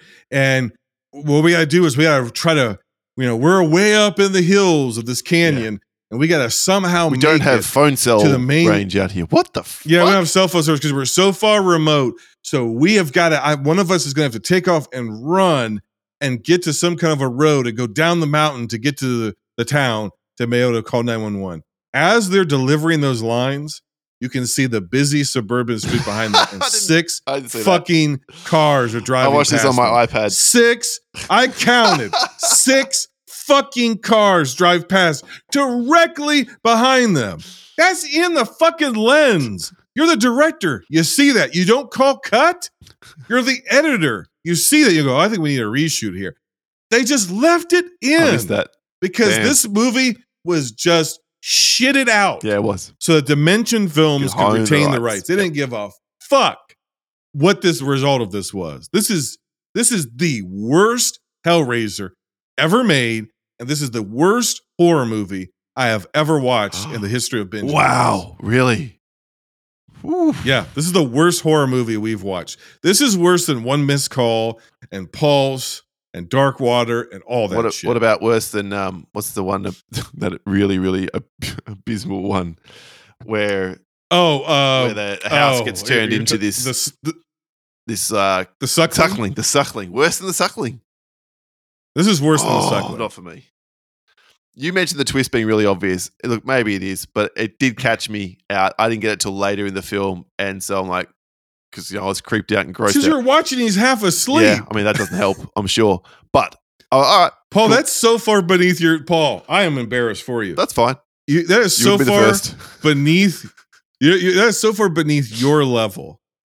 You're the guy who catches on to everything. You're sitting here telling me you didn't catch on that, it, that, that when the, when the when the brother tried to fuck his sister, it was obvious. Well, that's the, point where I'm like, oh my god, this is oh. oh. You're the one that bitched on the last episode of Wow. You just put somebody else's skin Yes. on, and it's so obvious every time. It's, it's somebody else, was and you didn't catch it this my time. My biggest problem with this whole fucking franchise is the, and I think I said this in the last episode too, is that when you slit skin on, it does not just magic someone else's skin on. It will not magically fucking conform. It's not magic putty. It won't just be perfectly. Steven and Nico, they're not the same fucking size. One of them's fucking half a head No. taller than the other. They're, they're different body shapes, yet It- it somehow and as we talked about, it gives you their vocal box as well. that- yeah, you have their exactly. So yeah, that infuriates me that this continues down this this particular line. But at least they killed everybody off. Thank God, all these reprehensibly shit people all go to hell or die in the process. Even the dad just fucking blowing Nico away and then going, "I didn't do it to release you. I did it, you know, basically for revenge." I'm like, "But you did just release him, you dickhead." Which way was? And even Pinhead yeah, shit, shit, fucking a Z grade pinhead who you barely see open his mouth on camera because they needed another actor to come over and do the voice voiceover. They dubbed it all in because they couldn't even find someone who was competent enough to pretend to be like Doug Bradley. At least they no. Goes- this is some way to this fix that next one. pinhead in this one. Fucking awful. He says. You're an idiot. We would have tortured him for the rest of eternity, and you've just blown him away. Good work, Dad. And then Dad dies. Okay, now now time out, time out, time out, time out. If at this point in the series, the hell the Cenobite hell is just hell. We talked about this in the last fucking episode. The soteriology uh and the uh uh it wouldn't be soteriology, it would be no. uh, no. The the idea of the soul makes no sense here. If this is hell, legitimate Dante's Inferno, classic ideas of, of Roman Catholic hell. hmm Okay. Killing his physical body doesn't have anything to do with Right, whether or yes. not he gets tortured for eternity. But somehow it seems to be that Why does doing that allowed him to escape. That seems to be the very strong to escape to where? Don't know. Well, Where does he go? not wherever the the Cenobites not going to from. fucking heaven. no, you wouldn't think so.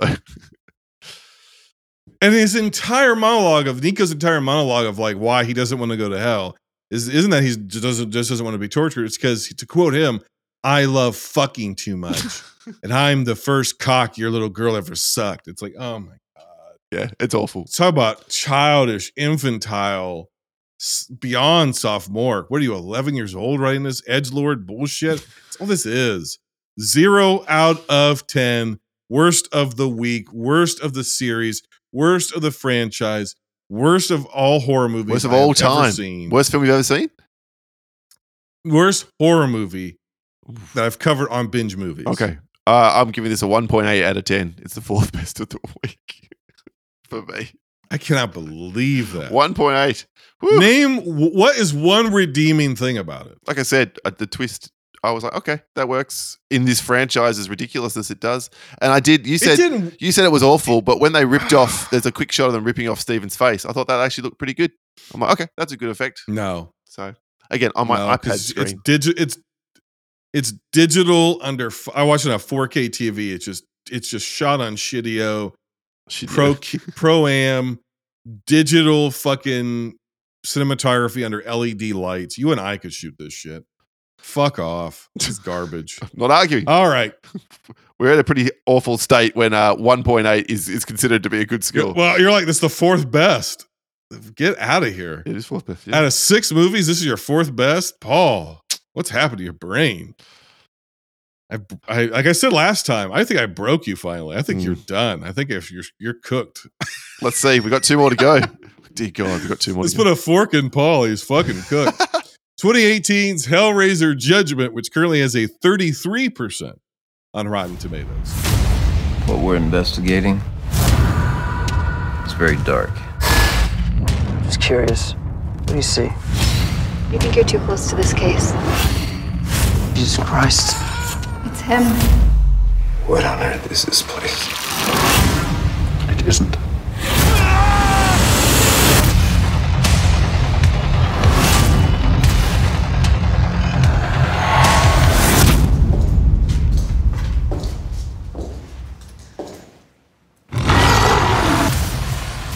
Hellraiser Judgment was directed and written and stars Gary J. Tunnicliffe. Yeah, you have the triumphant return of Heather Langenkamp, last seen in Nightmare on Elm Street uh, franchise. Film was released February 13th, 2018, and a budget of $350,000. It made $426,000. Woohoo! I don't reckon they put any money into the Here's what I'll advertising. Paul T. Taylor is no Doug Bradley, but he's so much better than Oh, the last God. phony pinhead. Yes. Yes, 100%. Now we've done it though, because now we have this character called the Auditor, who is T- Gary Tunacliffe, Tuna Fish, and the Auditor now fully acknowledges the existence of Jesus Christ, it's God in this Hellraiser Yeah, universe. this is the big change now, right? That's they've really added we are full build. blown into Judeo-Christian myth, cosmology now. Because the one guy's like, Jesus Christ. He's like, oh, same neighborhood, wrong zip code. it's like, okay, all right, all right, whatever. Um, this is if you've been listening to our slashers podcast, Paul and I have said this over there. If you if you haven't, you should. Please do get on it. We've had hallucinations, Paul. We've gone to space. We've been in limbo and purgatory, right? With this franchise. Yep. We've had meta commentary. We've had jokes at the expense of the Cenobites. We've done all of the cliche horror movie franchise bullshit. We have finally. I even shouldn't even say finally because the, the one with Craig Sheffer is the same fucking thing. But we have circled back around Police again procedural. to the police procedural. Why does every cheapo horror movie have to be like, you know what this should be? A very boring, half-assed version of Seven. yes, good way of describing. it. Before Seven, before okay, before Seven comes out, I get it. But David Fincher took every shitty police procedural horror movie that ever came before it, and he perfected it into one all-time great film, period. Let alone great horror movie, let alone great cop horror movie in Seven. Okay? Do we agree on that? We can. Very good film. The moment Seven comes out, they never should have made another police procedural horror film. Well, that's like saying the moment John Wick 4 comes out, we should never have another action film. Of course, they're going to keep making these films because it was such a success. But we are a long way removed from seven by the time this is Hellraiser does not need No, to be a police procedural, and it does not need to be a police procedural that is a half-ass version of Seven, where instead of the seven deadly sins, it's the Ten Commandments, and we get the same fucking twist from the Craig Sheffer movie, which is the serial killer is going around the adjudicator or the judger or the the prefect or Prefecta. whatever Yeah. yeah, is turns out to be you. You're the killer. But this time, because we're not in his head the whole way through the film, we are bouncing around through third party, through other characters. I thought it was much better done, much better handled. As much as this is the second time I've seen this movie, I did watch it when it first came out and I disliked it immensely. I liked it a little bit more this time around, probably because it stacked up against all these previous entries that we've just sat here talking Yes, about. Yes. It is definitely a step in the right direction. And I didn't, as much as we're now acknowledging, as you say, this judo, Judeo-Christian idea of God and angels and all that coming into the world, I thought, oh well, that's interesting enough. I can go with that if this is the direction the franchise has to go in from here. And I thought it was a unique way of doing it because I, the big part of the twist that works for me in this film is he gets captured, he gets put through the same, call it whatever you will, process, inquisition, judgment, I guess, given the name of the film. Yeah. And Right. At the end of it, like the the dude who vomits up the shit. By the way, it's really gross stuff in this movie. Well done. It did make me kind of ugh, cringe. So Extraordinarily disgusting. so well played. And again, points for that. You think when the angel pokes a head in and says, "Let him go," the big fella basically has got plans for him. Oh, it's because he's too good a guy and he's and he's close to hunting down the preceptor. Well, he's innocent. Yes. he's innocent, and it, you know he has he's done these bad things, but he's a war veteran, Yeah. and so he's actually innocent. Here we are again. And his and his handsome brother, who's fucking his wife, is going to end up being the killer. Is what you think? Mhm. And I thought, well done. Okay, good, But the- good, just good stuff, Phil. But no, actually, we let him go because his reign of terror is going to drive more and more sinners back towards God, so that they can repent and redeem Yeah, he's themselves. going to be so terrifying as this serial killer that people are going to repent of their sins and come back to God. I thought that was really good. which then makes the Judeo-Christian God just another level of Cenobite, basically. which is also very interesting. So God is not also great and good and the like. And so uh, these concepts are there, but it's tacked onto a would agree three with hundred and fifty thousand dollar budget, and it's dark and grimy and looks terrible, and it's shot terribly. Gary J. Tunnicliffe may have some interesting ideas as a writer, but goddamn, he's not a Horrible director. No, yeah, and the, the the the level of actors they have in this, and the the, the thing is, okay, I am not bothered by the ending twist and the whatever. And like, I don't like. I again, I will beat this dead horse repeatedly. I am more of a fan of the idea of it being cosmic horror Yep. than actual literal hell and Judeo-Christian blah blah blah blah.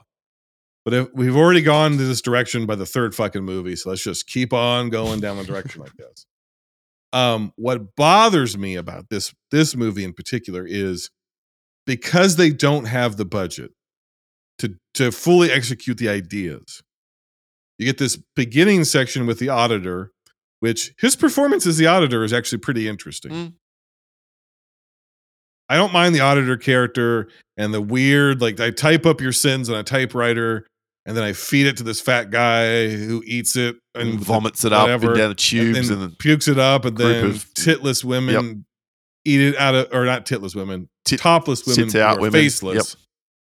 Yeah, they eat the slop out of a trough, and then that proclaim goes- their- it's, a little, it's a it's a Rube Goldberg machine of judgment of sin. But okay, whatever. At least it's visually interesting. It's something different.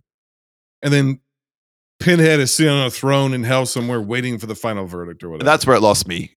interesting. You put Pinhead aside, Yeah. just How- being as an overseer who's kind of like a manager who's faceless and well, formless, and that he only appears and only speaks to the adjudicator, whatever his name is, the assessor. yes, And he Yeah. now instead the assessor Auditor. is the auditor. Sorry, is the main, if you will, Cenobite of the piece. Yes. And I think that's a Yeah. big misstep, and that's clearly egotism on Gary J. Tunnicliffe's part. Well, I think it's a little bit of egotism. I think it's also a little bit of we don't have Doug Bradley. So we'll hide and him. we are contractually obligated to have Pinhead in the movie. Otherwise, we lose probably the rights to Pinhead. Right. Right. So to, for it to be a Hellraiser movie, we got to put all the Hellraiser shit in it. But we don't. We he's not. We, we don't have Doug Bradley, so we have to. Tur- we have to nerf him. We have to marginalize Maybe you're right. him. Maybe I should give him the benefit of the doubt. I, I so I think that's more of a limitation of contracts than it is ego. If that makes any sense. Um, then again, the obvious answer is then just don't fucking make the movie. But then they'd lose the rights and blah blah We've blah. blah, discussed blah. that. And at this point, it had been so long where there was the threat that Clive Barker was going to get the rights back, and he was one at this point. He wanted the rights back, and I think there was even lawsuits where he's fighting to get his rights back to to stop these movies from being And two or three years before this, he wrote whatever that book was with Harry D'Amour and and Pinhead's in it, Scarlet Scarlet, Gospel, which is a frustratingly shit book, but that's a different discussion. Yeah. Um I it- my final verdict of this movie is it wouldn't be so bad if it was just its own thing. Take Pinhead was out like of a it. straight to streaming. Yeah, if it was just a Shutter, if it was a movie I saw on Shutter, the police procedural stuff would still be really fucking boring Mm-hmm. and bad and played out. But the other stuff around it would be interesting and different and creative and fresh enough. I think I'd be okay with it. The problem is the budget limitation. It's it's just so much. It's so much fucking easier to sh- to get one set and say this is a police station and shoot three people sitting at desks looking at evidence. You know, it's like that. it, that's that's why all these cheapo movies end up being cop movies because they're they're cheap. And you know it's cheap as well because when they go to crime scenes, the preceptor is, you know, elaborately staged a la the killer from Seven. We don't ever see Yeah. a death. It's all the aftermath and just a body lying there with a little bit of cheap makeup Correct. applied to it, which is Yep. yeah, very disappointing in a, if you're in a horror movie trying to see some good kills. And, and we did discuss whether we should do the best death, but by this stage, there's so few deaths in these films that they're so fucking lame. Basically, Yeah. when they do occur. Yeah, if this was just if this was a screener sent to me by Shutter and they said, "Hey, go ahead and take a look at this," I'd be like, "Ah, it's a passable C list direct to streaming horror movie, basically. You know, it's got some interesting ideas, some okay performances, uh, not from any of the people, not from the three leads, uh, but whatever. So I give it a 1.5 out of 10. So harsh. My- no- So harsh. number three. It's my number three. Because again, it's like, well, you know, it's a cop movie. It's a boring cop movie. And the main cop turns out to be a real piece of shit. So much so that he's a Bible obsessed serial killer. Yeah, clearly, uh, that's that's really rough. I think for this film, I'm I'm giving this a four out of ten. It is my second best film of the week. No. Uh, it's time to move we on. just talked about how it was The okay. best. One and a half. Jesus, hard taskmaster. We, It's broken me. I think we may have broken Jason this particular franchise. that only leaves one thing left time to us. move on to what. it's time to move on to the very obvious best of all of these second half late stage Hellraiser things, the Hellraiser reboot, which came out in 2022 and has a 66% on Rotten Tomatoes. What's your deal? It has six sides, six configurations. It opens up and it cuts you.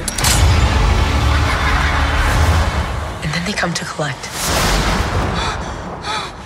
This film was directed by David Bruckner, is written by Ben Collins, Luke Piotrowski, and David S. Goyer. Jeez, he pops up everywhere. David S. Goyer's got his fucking fingers in everything. Yeah. This film was released October 7th, 2022. We do not know its budget, and it did not have a box office because it went straight to Hulu. Uh, I wrote no synopsis for this because we're 11, we're 10, this is our 11th movie. You know what it is at this point. Ah, I So did. Go ahead, Paul. Hell is reduced to being an ac- oh wrong one. Fuck.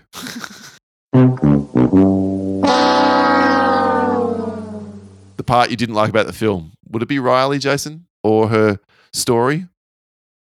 Oh my God. So many of these remakes, 2010s, 2020s remakes of these horror movies are identical in style and in story.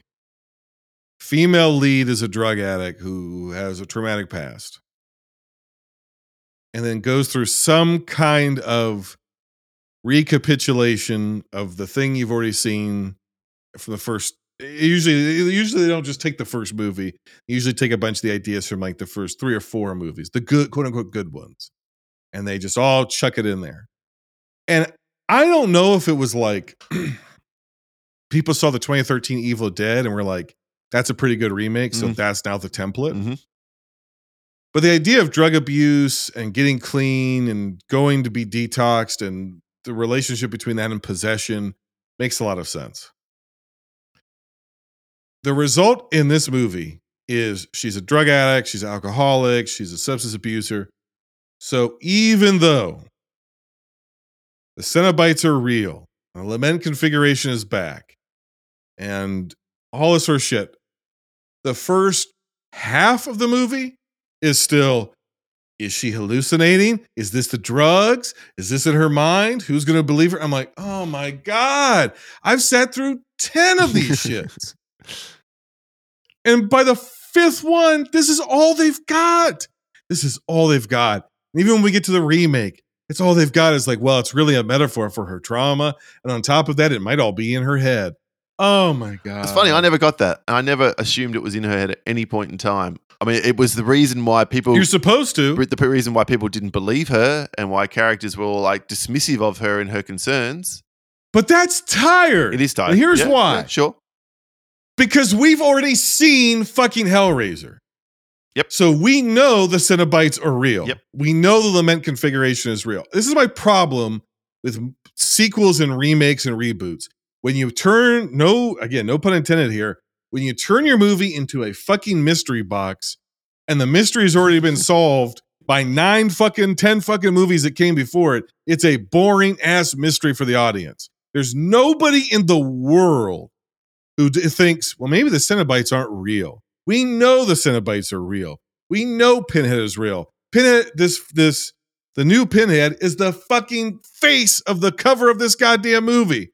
We know it's not going to be in her head. So to have characters not really believe her because she might be a drug and go through all of this rigmarole and she doesn't know and she and, and again she wakes up and was that a hallucination or was that a spiritual experience? This, that, whatever. Is my brother really dead or did he just go missing?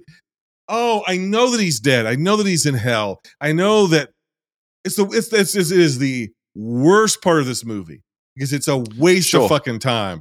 Because eventually the box is going to open and fucking Pinhead's going to appear and people are going to get ripped apart. So everything up to that is a waste of time. It fucking sucks.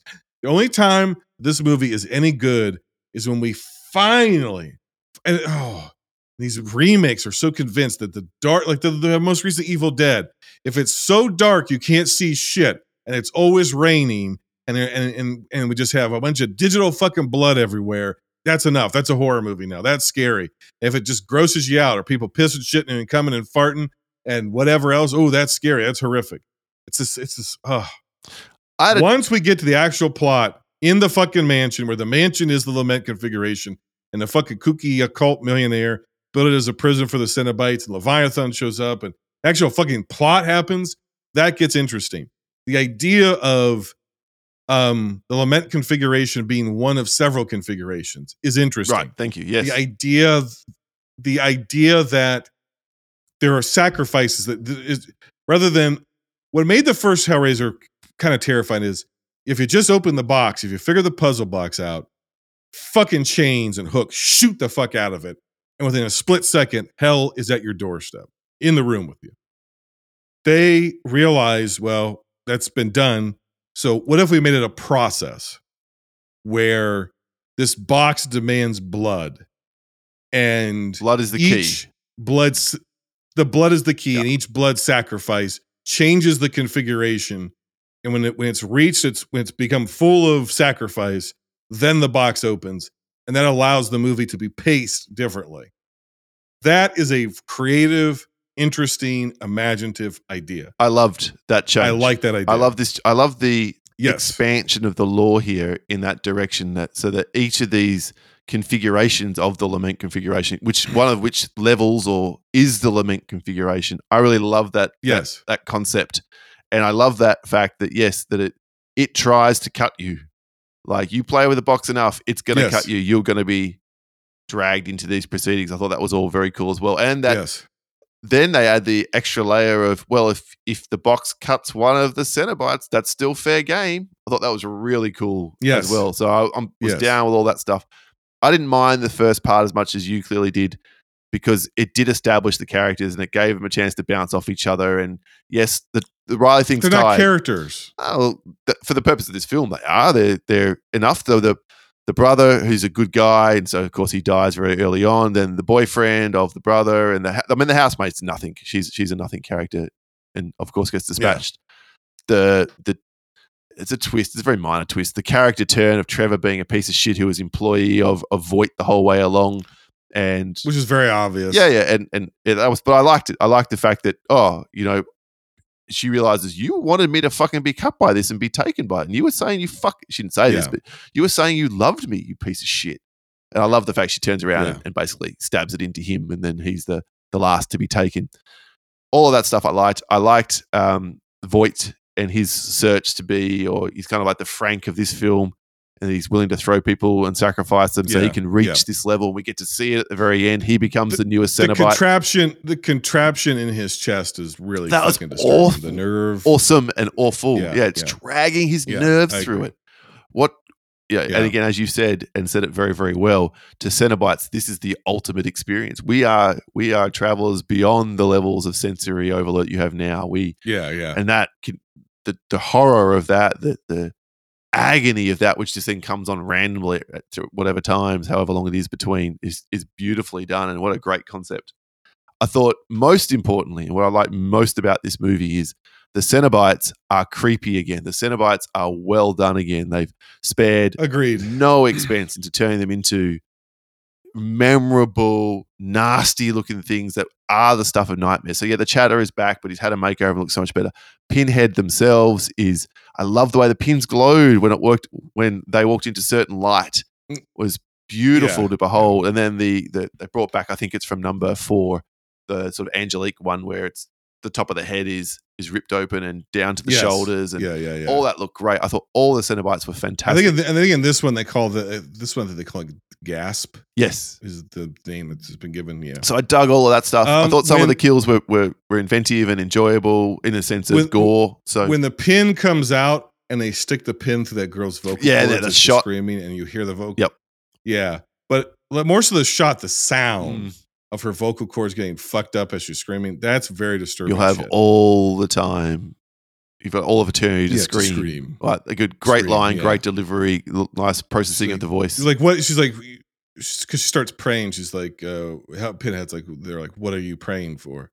And like, like relief or whatever it was. And you're like, oh, you think heaven is joy, this is joy or whatever. And it's like, yeah, really fucked up. Yeah. So I think it really plays Um, it. And also, so- can I say, David Bruckner, by comparison to what we've seen through all of the films going all the way back to Clive yes, Barker, yes. he's a real director. You know, he's got real. Yes. He can Yeah. p- construct a shot in a way that is, is great. You- You're right. It is too dark in some of those places at certain points in the film. I 100% do agree with that. But otherwise, the production design of the house and the, the metal cage around it, which is the trap for the Cenobites, and it's going to summon Leviathan down. I loved all of that stuff. And I loved some of the, that shot where Leviathan is dropping down, the wide shot of the house, and Christopher Young Well, and the, score the way that the swells up. the well, the Oh. way the yeah the way the lightning is moving not down but is moving like horizontally Very cool. it's very strange looking Yep. in the clouds yeah and it's like oh something unusual is happening like like something not of this world is happening. It's a very subtle visual clue that like the natural order's been upset. Yeah and the fact that they save the christopher young score until the very Yes. end then it fucking swells. Beautiful. and yeah yeah i agree. Yeah, it's very that's very masterfully done which is like that's the part of the movie i think works the best is once they get to the mansion. Um which they must have been inspired by hellraiser hellworld i guess for that but uh um I, so the original description of the hell priest who we come to know as um pinhead is that i don't know if this is true of all of the cenobites but it's definitely true of the hell priest was that they were originally androgynous they were Mhm. genderless they had no discernible gender um so i think it's a very clever idea of casting a trans woman in that role Yep. because well, say whatever you want doug bradley has a very like baritone He's very masculine. mascu- Yeah. pinhead is a dude Yep. you know what i mean pinhead like the movie pinhead doug bradley who is still the best pinhead obviously Yeah. the best No, hell priest but is um, it's a masculine The box. You opened it. yeah We opened it, came. we came yeah this though where sibilant the modulation they put on the voice yeah where it's masculine and feminine because it's a trans woman and so there's obviously still that maleness to the voice but it is feminized Mm-hmm. And then the weird reverb and everything it's just it's sort of like it's it's just uh more androgynous and the fact that i don't know if you've ever seen jamie clayton and what she looks like outside of the pinhead makeup I'm not sure their are their Um, pronouns, so I'm sorry if I was mis mispronouncing before doing they in there. i think she is a i think jamie clayton is she She, I apologize.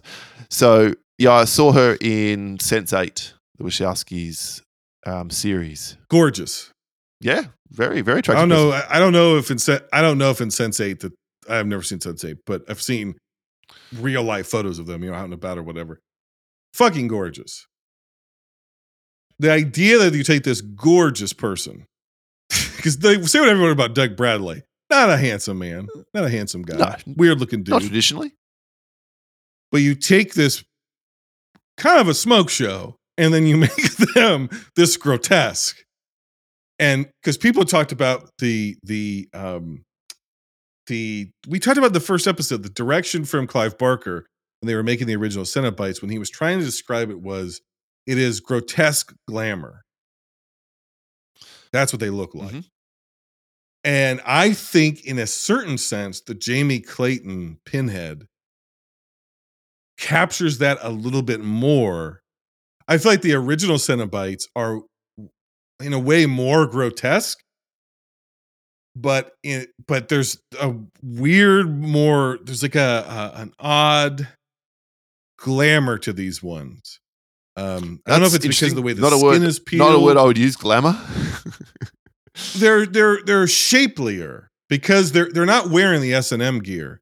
The their Cossacks, their outfits are carvings that are in their flesh Mm, in their mhm. bodies. They're not so they're very they're much more Lithe. I don't even really say nude, but they're yeah, it's they're much more uh it's like the the figures of the the shapes of the Cenobites are much more noticeable. Um and so there's like this you know, this skin and some people have complained about because they think it looks too plasticky, but there's like a uh, um the skin there's like a a sheen to them almost.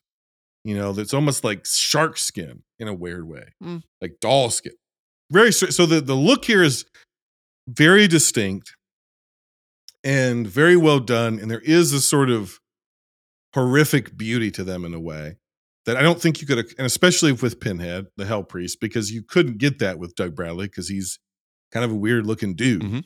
weird looking British dude and here is you know Jamie Clayton who is a very attractive um trans woman who's put in this sexually androgynous role and it just it it it's not better than Doug Bradley but it works differently than Doug Bradley. I think it works really well. And yeah, I, I you know, if we're, if Yeah, we're ranking our pinheads and we're not, obviously Doug Bradley's going to win. well, this is obviously the second best. but yeah, down. Jamie Clayton is a million miles ahead of the other two that we've seen in the latter films thus far. Yeah, and I think you know by default, you know this is this is uh this is up there as far as one of the best Hellraisers ever made. I oh, Yes. in totality on its own. If you just showed me this movie, I don't think it's that great. I don't like the Riley character. I think major portions of it are boring. I think it's obviously not a mystery, so forth and so on. But when we're looking at the franchise as a whole, it's fine. It's it's a solid reimagining. I think it is beleaguered by all of the tropes of the 2010s horror remakes where it's so fucking dark and it's just it's just whatever. But so I give this one a 5.75 out of 10. It's my number one for this week. I'll let you know how it ranks the whole series here at the end. Oh, gee, I didn't do that, so I better uh, do some quick math while we uh, take a short break. No, Better figure it out. no, I really enjoyed this one, and I guess it is probably largely because it's coming through the hell. I use that word quite deliberately. Of all the previous entries on this side of the divide for part two of our spooktacular, I was so relieved to come to a good-looking film, which the first time around, it is too long. It could have 10 minutes shaved off the first half, no problem at all, and be a better film for it. Probably even 15 minutes if they edited it really well. Take that out of the equation. I don't think you're meant to like Riley. Do I like her by the end? A little bit more. That she could have been softened as a No. character, and that would have been better.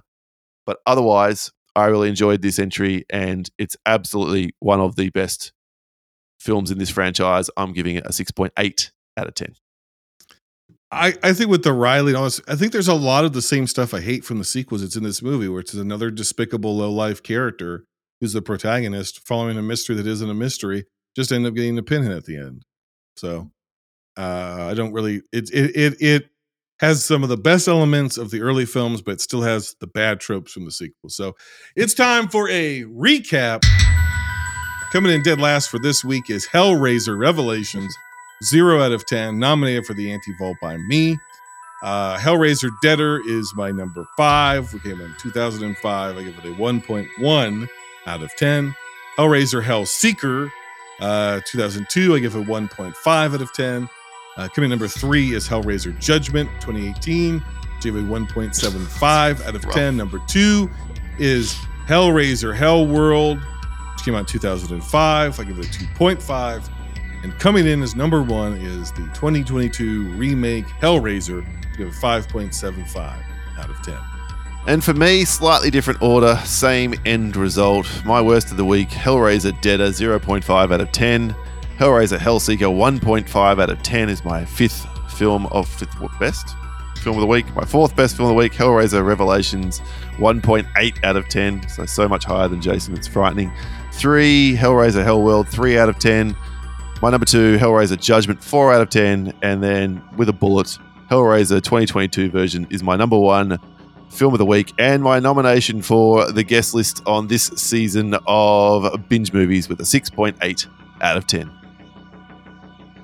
It's time for a series recap. Get to work, Paul. All right. Coming in dead last for me out of the entire series is Hellraiser Revelations. Zero, all the fucking way. Uh, coming in at, how is it, number 11? Coming in number 10 is Hellraiser Deader, which I give a 1.10 out of 10. Coming in at, I guess it would be, well, let me, let me actually, let me start this over. Yeah, you work it It's out. It's time for a series recap. Coming in dead last for me out of the entire series is Hellraiser Revelations. Zero, all the fucking way. But coming at number 10 is Hellraiser Deader. Coming in at number 9 is Hellraiser Hellseeker. Coming in at number 8 is Hellraiser Inferno. Coming in at number 7 is Hellraiser Hellworld. Coming in number 6 is Hellraiser Hell on Earth. Coming in at number wait, wait, I think I fucked this up. Do I, wait, let me count. I told you, we've broken One, Jason. two, three, four, five, six, seven, eight, nine, ten. I'm missing one. The fuck am I missing? One, two, three, four, five, six, seven, eight, nine, ten. I'm missing one. Deader, Hellseeker. Oh, I'm missing Deader, no Revelation. I'm missing Judgment. I'm missing Judgment. I'm missing Hellraiser Judgment. Let me go back up here. All right, it's it's time for a series recap. This is not the fifth time we've tried to Nah, record this. fourth. Um, coming in at number 11 for me is Hellraiser Revelations. Coming in at number 10 is Hellraiser Deader. Coming in at number 9 is Hellraiser Judgment. Coming in at number 8 is Hellraiser Hellseeker. Coming in at number 7 is Hellraiser Inferno. Coming in at number 6 is Hellraiser Hellworld. Coming in at number 5 is Hellraiser 3 Hell on Earth. Coming at number 4 is Hellraiser 4 Bloodline. Coming at number three is the 2022 Hellraiser remake. Coming in at number two is Hellbound Hellraiser 2. And coming in at number one by a long ass country mile, the distance between this and every other movie on the list is the equivalent distance between me and Paul from Akron to Perth. Hellraiser 1987 is the best Hellraiser movie ever made. The rest burn in hell. Right, well, by contrast, and there is some significant contrast here, my worst of the entire series, Hellraiser Deader. I'm not going to give the score. It is just so bad. It's ridiculous. My second worst, number 10, Hellraiser Hellseeker. 9, Hellraiser Revelation. 8, Hellraiser Inferno. 7, Hellraiser Hellworld. 6, best film in this franchise, still failing with a 4 out of 10, Hellraiser Judgment, which is exactly the same score that I gave Hellraiser Bloodlines, which is a slightly better film, my fifth best of the week. Number 4, Hellbound, Hellraiser 2 with a 6 out of 10. Number 3, Hellraiser 2022 with a 6.8 out of 10. My second best film of the week, of the month, of the of the year, of the spectacular Hellraiser, the original, 7 out of 10. And I'm sticking by it. Unreal. I don't care. My favorite film in this franchise, Hellraiser 3, colon, Hell on Earth, 7.2 out of 10.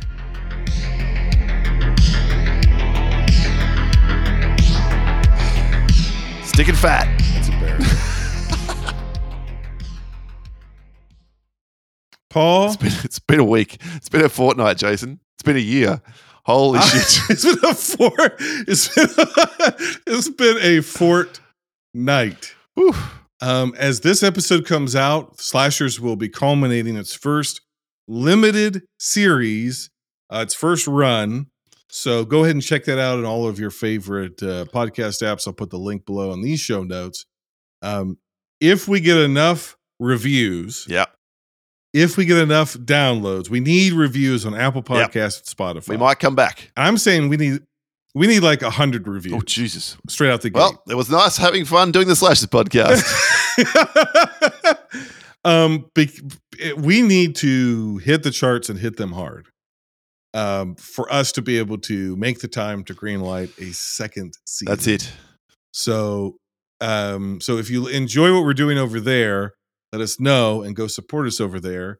And if not, we just won't ever do it again. It's that Yeah. simple. One off seven um, episode series. Thanks for coming. Get out of here, you mugs. We hate your shit. Yeah. Yep. But the good news is Paul will be back. Paul will return to binge movies. Spectacular number Talk five. about- No, to talk about The Lady Vanishes, The 400 Oh, Blows, God. Seven Samurai, The Grand Illusion, Amarcord, you gotta find someone 35, else. 54, 38, 74, 59. No, I can't do it. I would I would almost almost rather watch these six Hellraiser films again. Would you watch all 11 Hellraisers before you'd watch The 400 Blows? no, I'd watch the 400 Blows before watching 11 films, but five French For- New Wave films, I might watch the whole 11 Hellraiser. four, four, Seven Samurai is not French New Wave. Okay, that's a good It's film, Kurosawa, my but it's friend. fucking long. You, for four years, going on five years now, have been complaining at the very top of this episode. Yeah, I did. You've been Can I not choose the kind Why of don't I genre? ever get to watch good movies? Why don't I ever get to watch My good movies? And I'm movies. offering you the first, listen, the first five entries into the Criterion collection ever. Could we not Those are the first pick five. the best five? The Grand? Illusion, Seven Samurai, Lady Vanishes, Amarcord, 400 Blows. First five Criterion Collection films ever. Two of them. And, and you're not going to do it. Yeah, I, I think you can find something else for me. You should give it to a real film critic who enjoys that shit.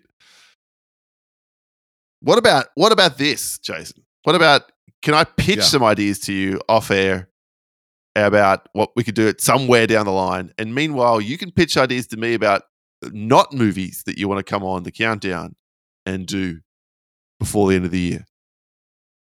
No. Oh, come on. Am I a film podcaster or a film Cenobite? To me, angels to some, demon to me. Very good. Very good.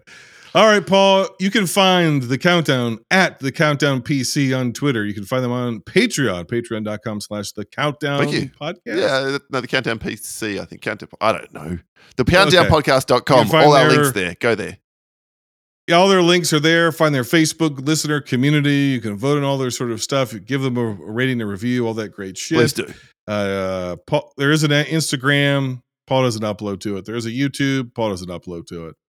True. Um, I don't. To support the countdown. I, I do occasionally put a post up on a screen that we're going to on Instagram, but yeah, it's just one one thing too Yeah. many. Although that said, now that Twitter has become X, maybe it's just time to shift everything over to Instagram.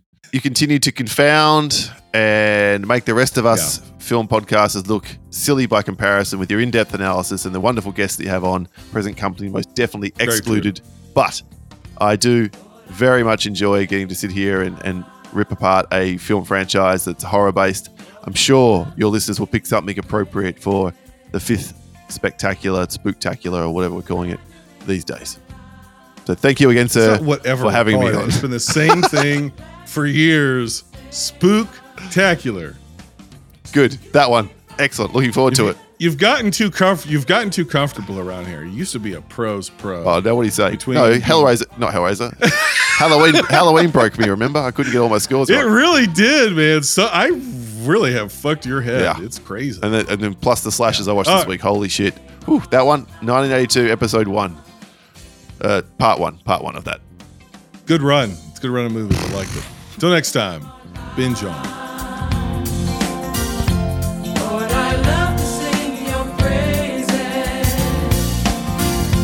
I'm so glad you're in my life. I'm so glad you came to save us.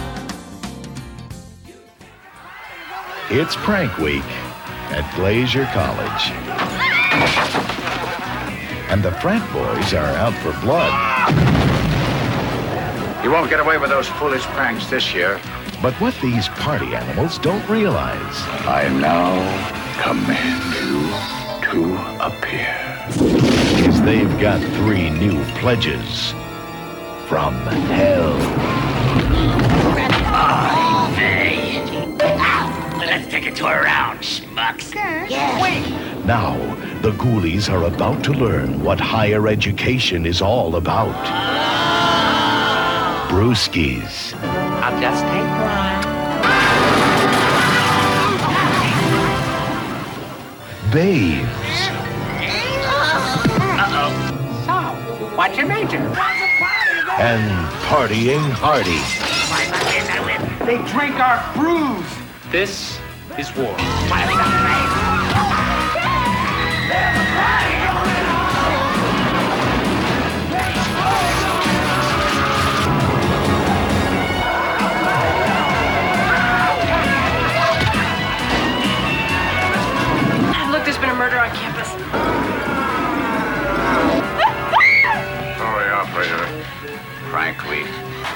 They may flunk out on manners, but they get an A in mayhem.